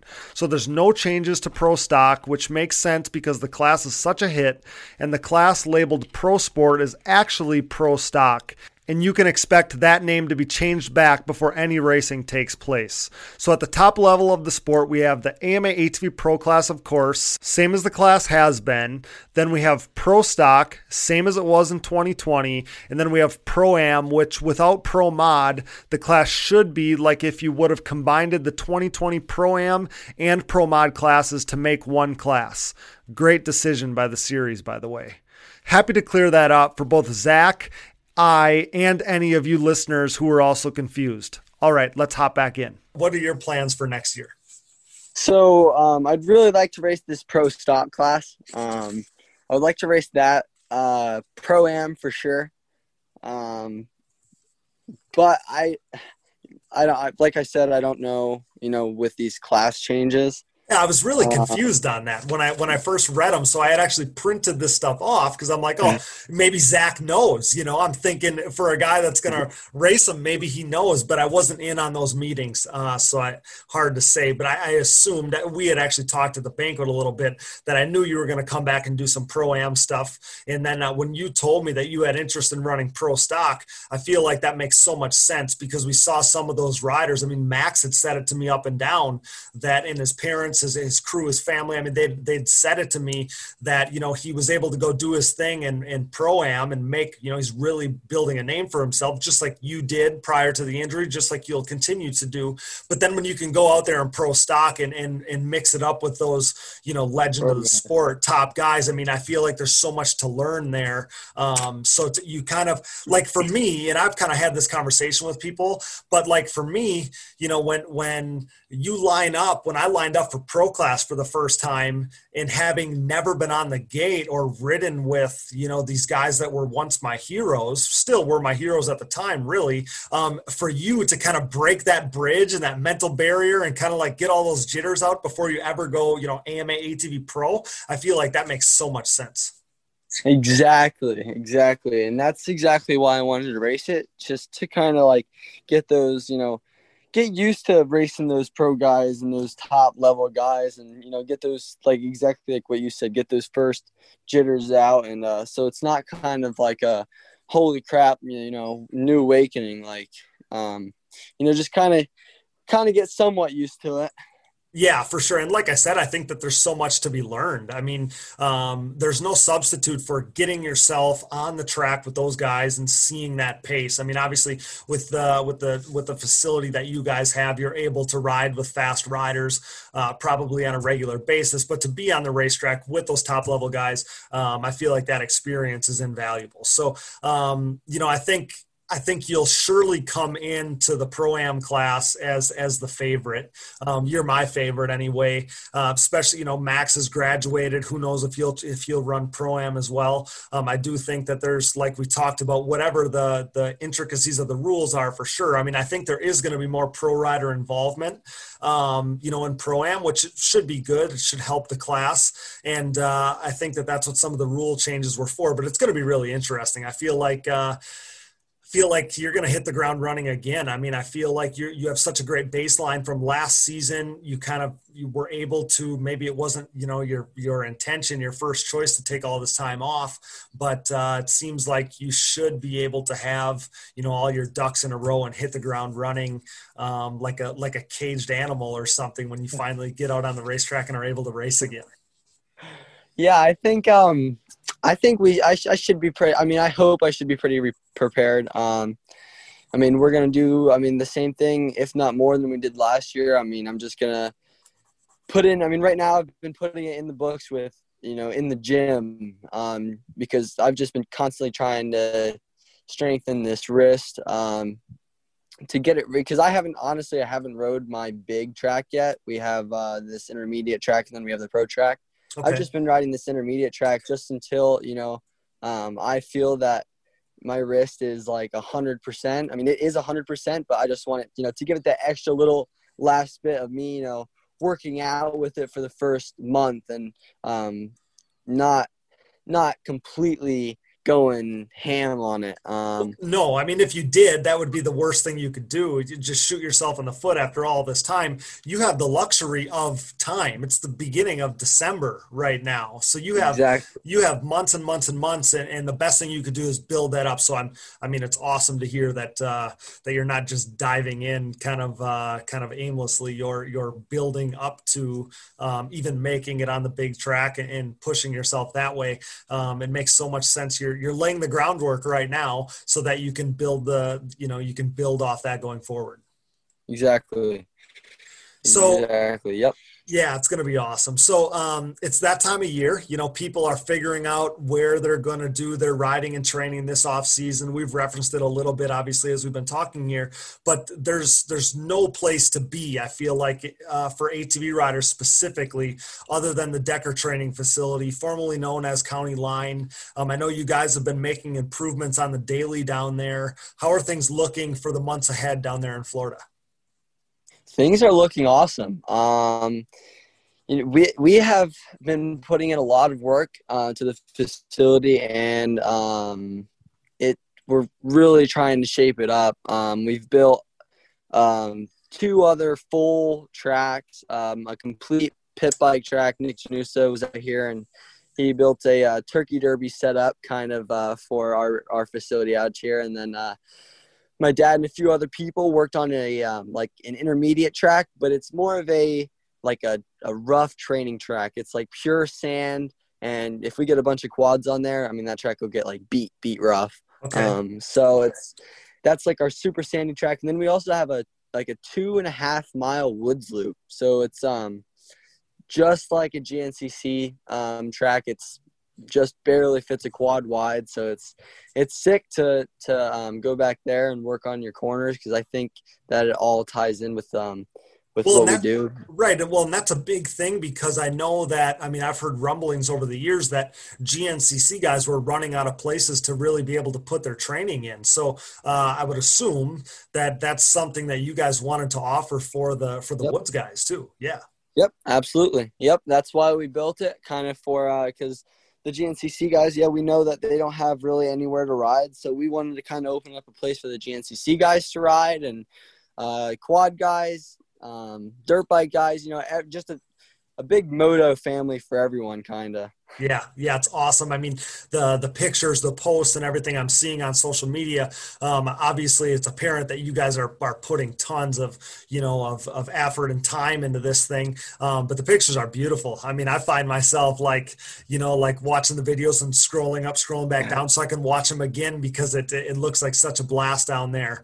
Um, so you know, like I said, I feel like that's the that's the place to be. Like you said, I mean, the Decker Training Facility. You're in Fountain, Florida, down down there. We're talking pro level, uh, pro level national track, like you said, some more tracks, amateur and youth tracks, pit bike track, woods loop, mountain bike trails, and more. And then, you know, not to mention, you know, private cabins, full gym, RV hookups, bathhouses, garage. So, I mean, you guys, they, they have it all. You guys have it all. So, um, you know, people should be sure to uh, check out the Decker Training Facility this off season. Um, you can, you know, I'm sure you can ride with Zach. You can ride with so many others. Um, you know, I'm thinking, time. yeah, like I said, Full I feel time gym. Yeah, yep, yep. The gym. I mean, you have everything. You have everything for somebody to go down there and and basically prepare, you know, for their season. You have everything uh, that somebody needs, right?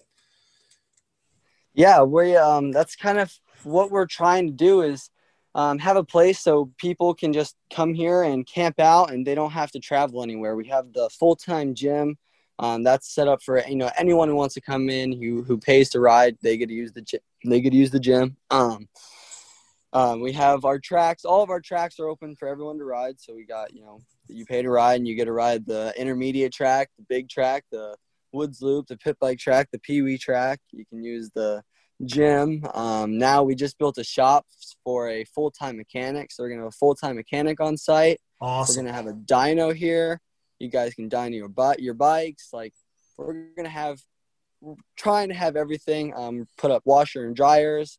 Um, we're like you said, we're working on cabins right now, and um, we have we have places to rent for you guys. It's it should be a a pretty sweet um, setup once it's all set and done. Yeah, it's it's a it's a one stop shop for people. Um, I feel like there's going to be you know no excuses because I mean you know it, it, it's expensive to you know I, I'm a guy that stayed at other facilities, but to do all the chasing around and do your laundry somewhere and and have to go to a dealership to you know get something looked at or worked on or whatever. I mean all those things add up. So to have all that, especially a gym too, like uh, to have a gym gym, all those things at one place. Um, it's the place to be. Not to mention, I mean, um, I feel like that you're gonna find tons of top ATV racers of all demographics there because I mean obviously we know ATV racing is a family, um, but you know, ATV racing, I feel like as a whole, the ATV community wants to support a place like, you know, your facility, support uh, people like you guys that are making a, a very ATV centric. I mean, yes, you're, you know, you're motorcycle friendly, obviously too, but you're ATV people. So um, this is a place where ATVs are always going to be involved, always going to be, you know, kind of centered or centered around. And um, this is a place, your facility is a place that not only do, should everybody want to be there, but we should all want to support it as well. Exactly, and that's that's kind of exactly like like you like I've said again. I mean, this is why we built it for to help the quad community um, because I mean we all know the quads don't have as many uh, have as many tracks as the dirt bikes have to ride. So we're trying to just put out for the quad community and help help uh, help grow the quad community more. Yeah, is that where the idea came from? I mean, did it come from you not necessarily having a, a place that you know you could go and were comfortable with? Because I know you were at um, you were at Orlando, I think, one time when I was down there. Because I remember talking to your dad. But where did the idea come from to to to you know kind of take over County Line and and and start the Decker Training Facility?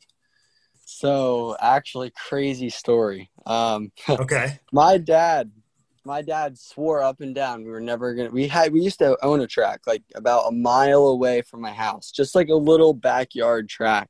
Okay. And he swore up and down you know since we didn't have that anymore. We're never gonna get a track again. It's way too much maintenance like like we have to worry about watering it and you know i have my job at home. Like i can't i can't buy a track somewhere else and do all this. Like like no way. I'm never ever gonna buy a track.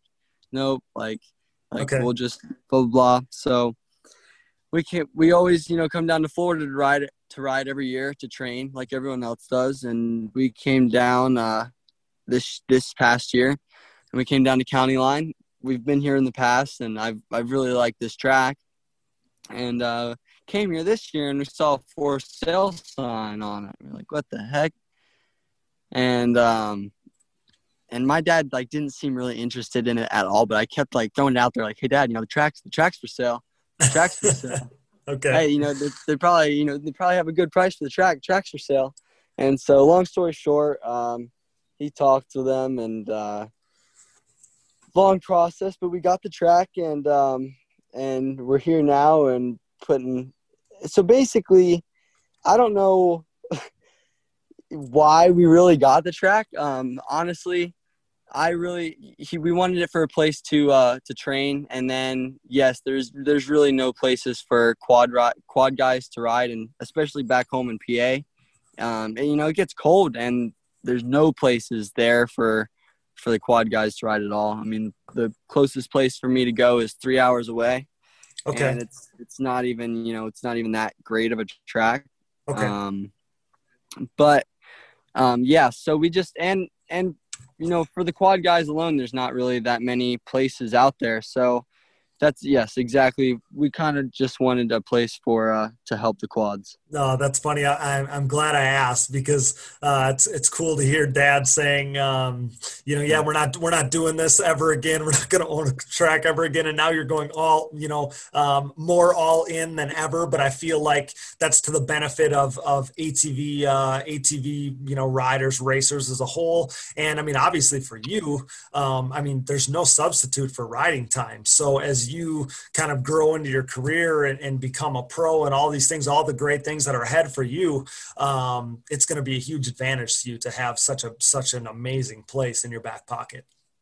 Absolutely, yeah. It's it's awesome to be able to wake up every morning and I'm just I'm at a motocross track. It's like I cannot thank my my family enough, especially my dad. I mean, for everything that he's he's done. Um, it's it's awesome. It's it's really cool to be able to wake up and be at a track and and a, you know have a gym and have everything you need to to you know have a full training facility in your backyard. That's uh, it's pretty awesome. Um, I would so ass- I, just, I would know. assume I would assume too that it it's exposed you to a lot of things you know just like Absolutely. owning a business and all, i'm sure i mean i'm sure that you're responsible for tons of things there and and, and stuff so i'm i'm assuming that there's stuff that you're going to learn and you're learning throughout this whole thing that uh, you know 99.9% of 16 or 17 year old dudes don't know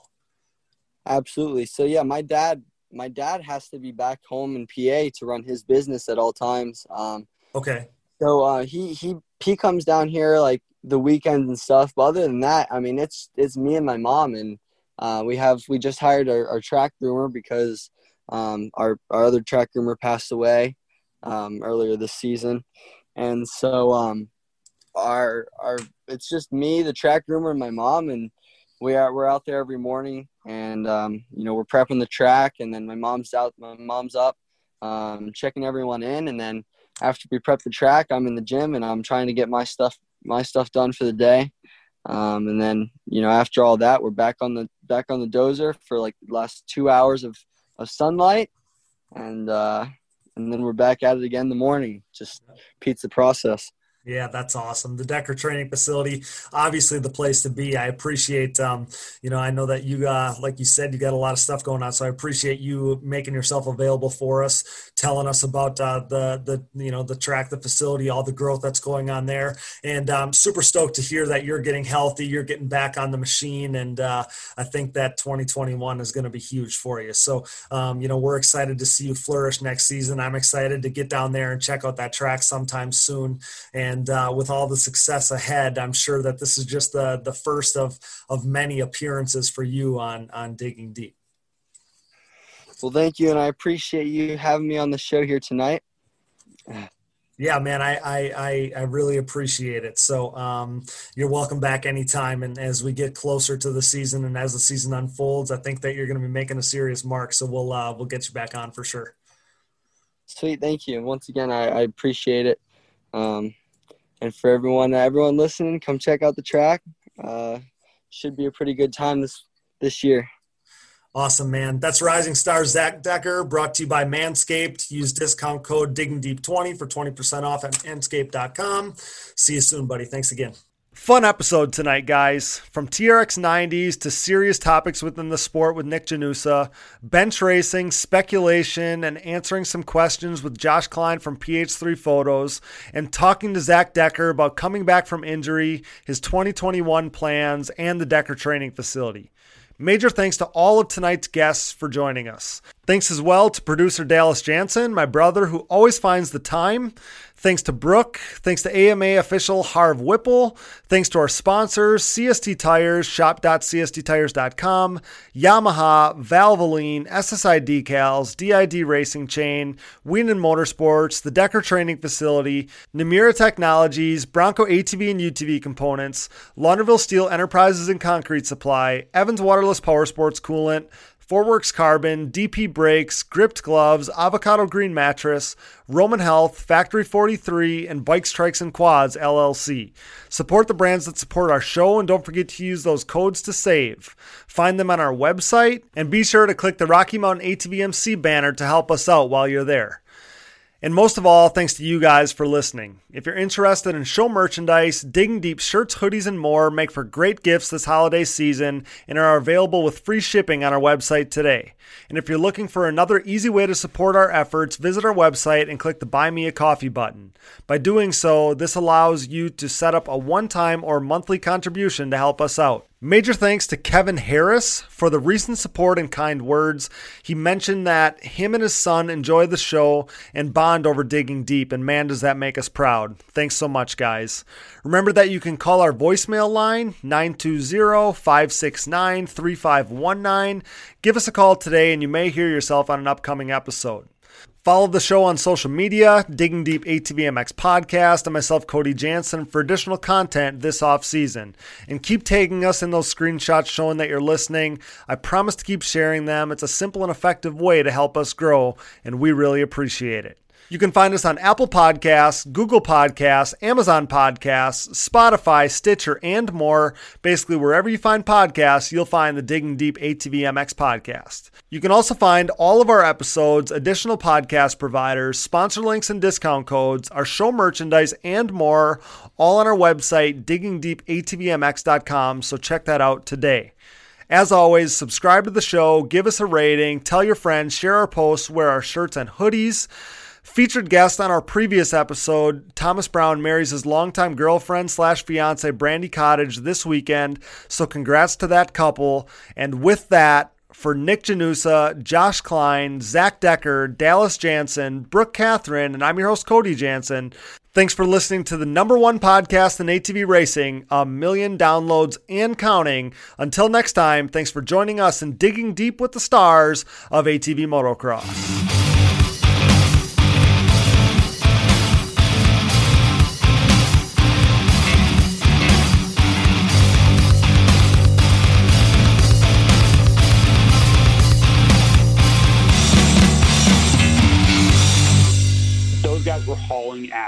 For real. I remember watching Doug Gust, I don't know who it was, Steel City, running the same times Friday afternoon as James Stewart was on Sunday back then at Steel City. I, I would need to check this out. I, I, I'm dead serious. It was mental. I've never seen quads go that fast. It's not easy, Steve. It's not easy. listen, JB. I don't No, want to it's, hear. it's not easy. I don't want to hear. Quadlers are freaking gnarly. You don't get chew. Big Red. Then. What the? Support for the Digging Deep ATV MX podcast is brought to you by Manscaped, the best in men's below the waist grooming. Manscaped offers precision engineered tools for your family jewels, providing you the best tools for your grooming experience.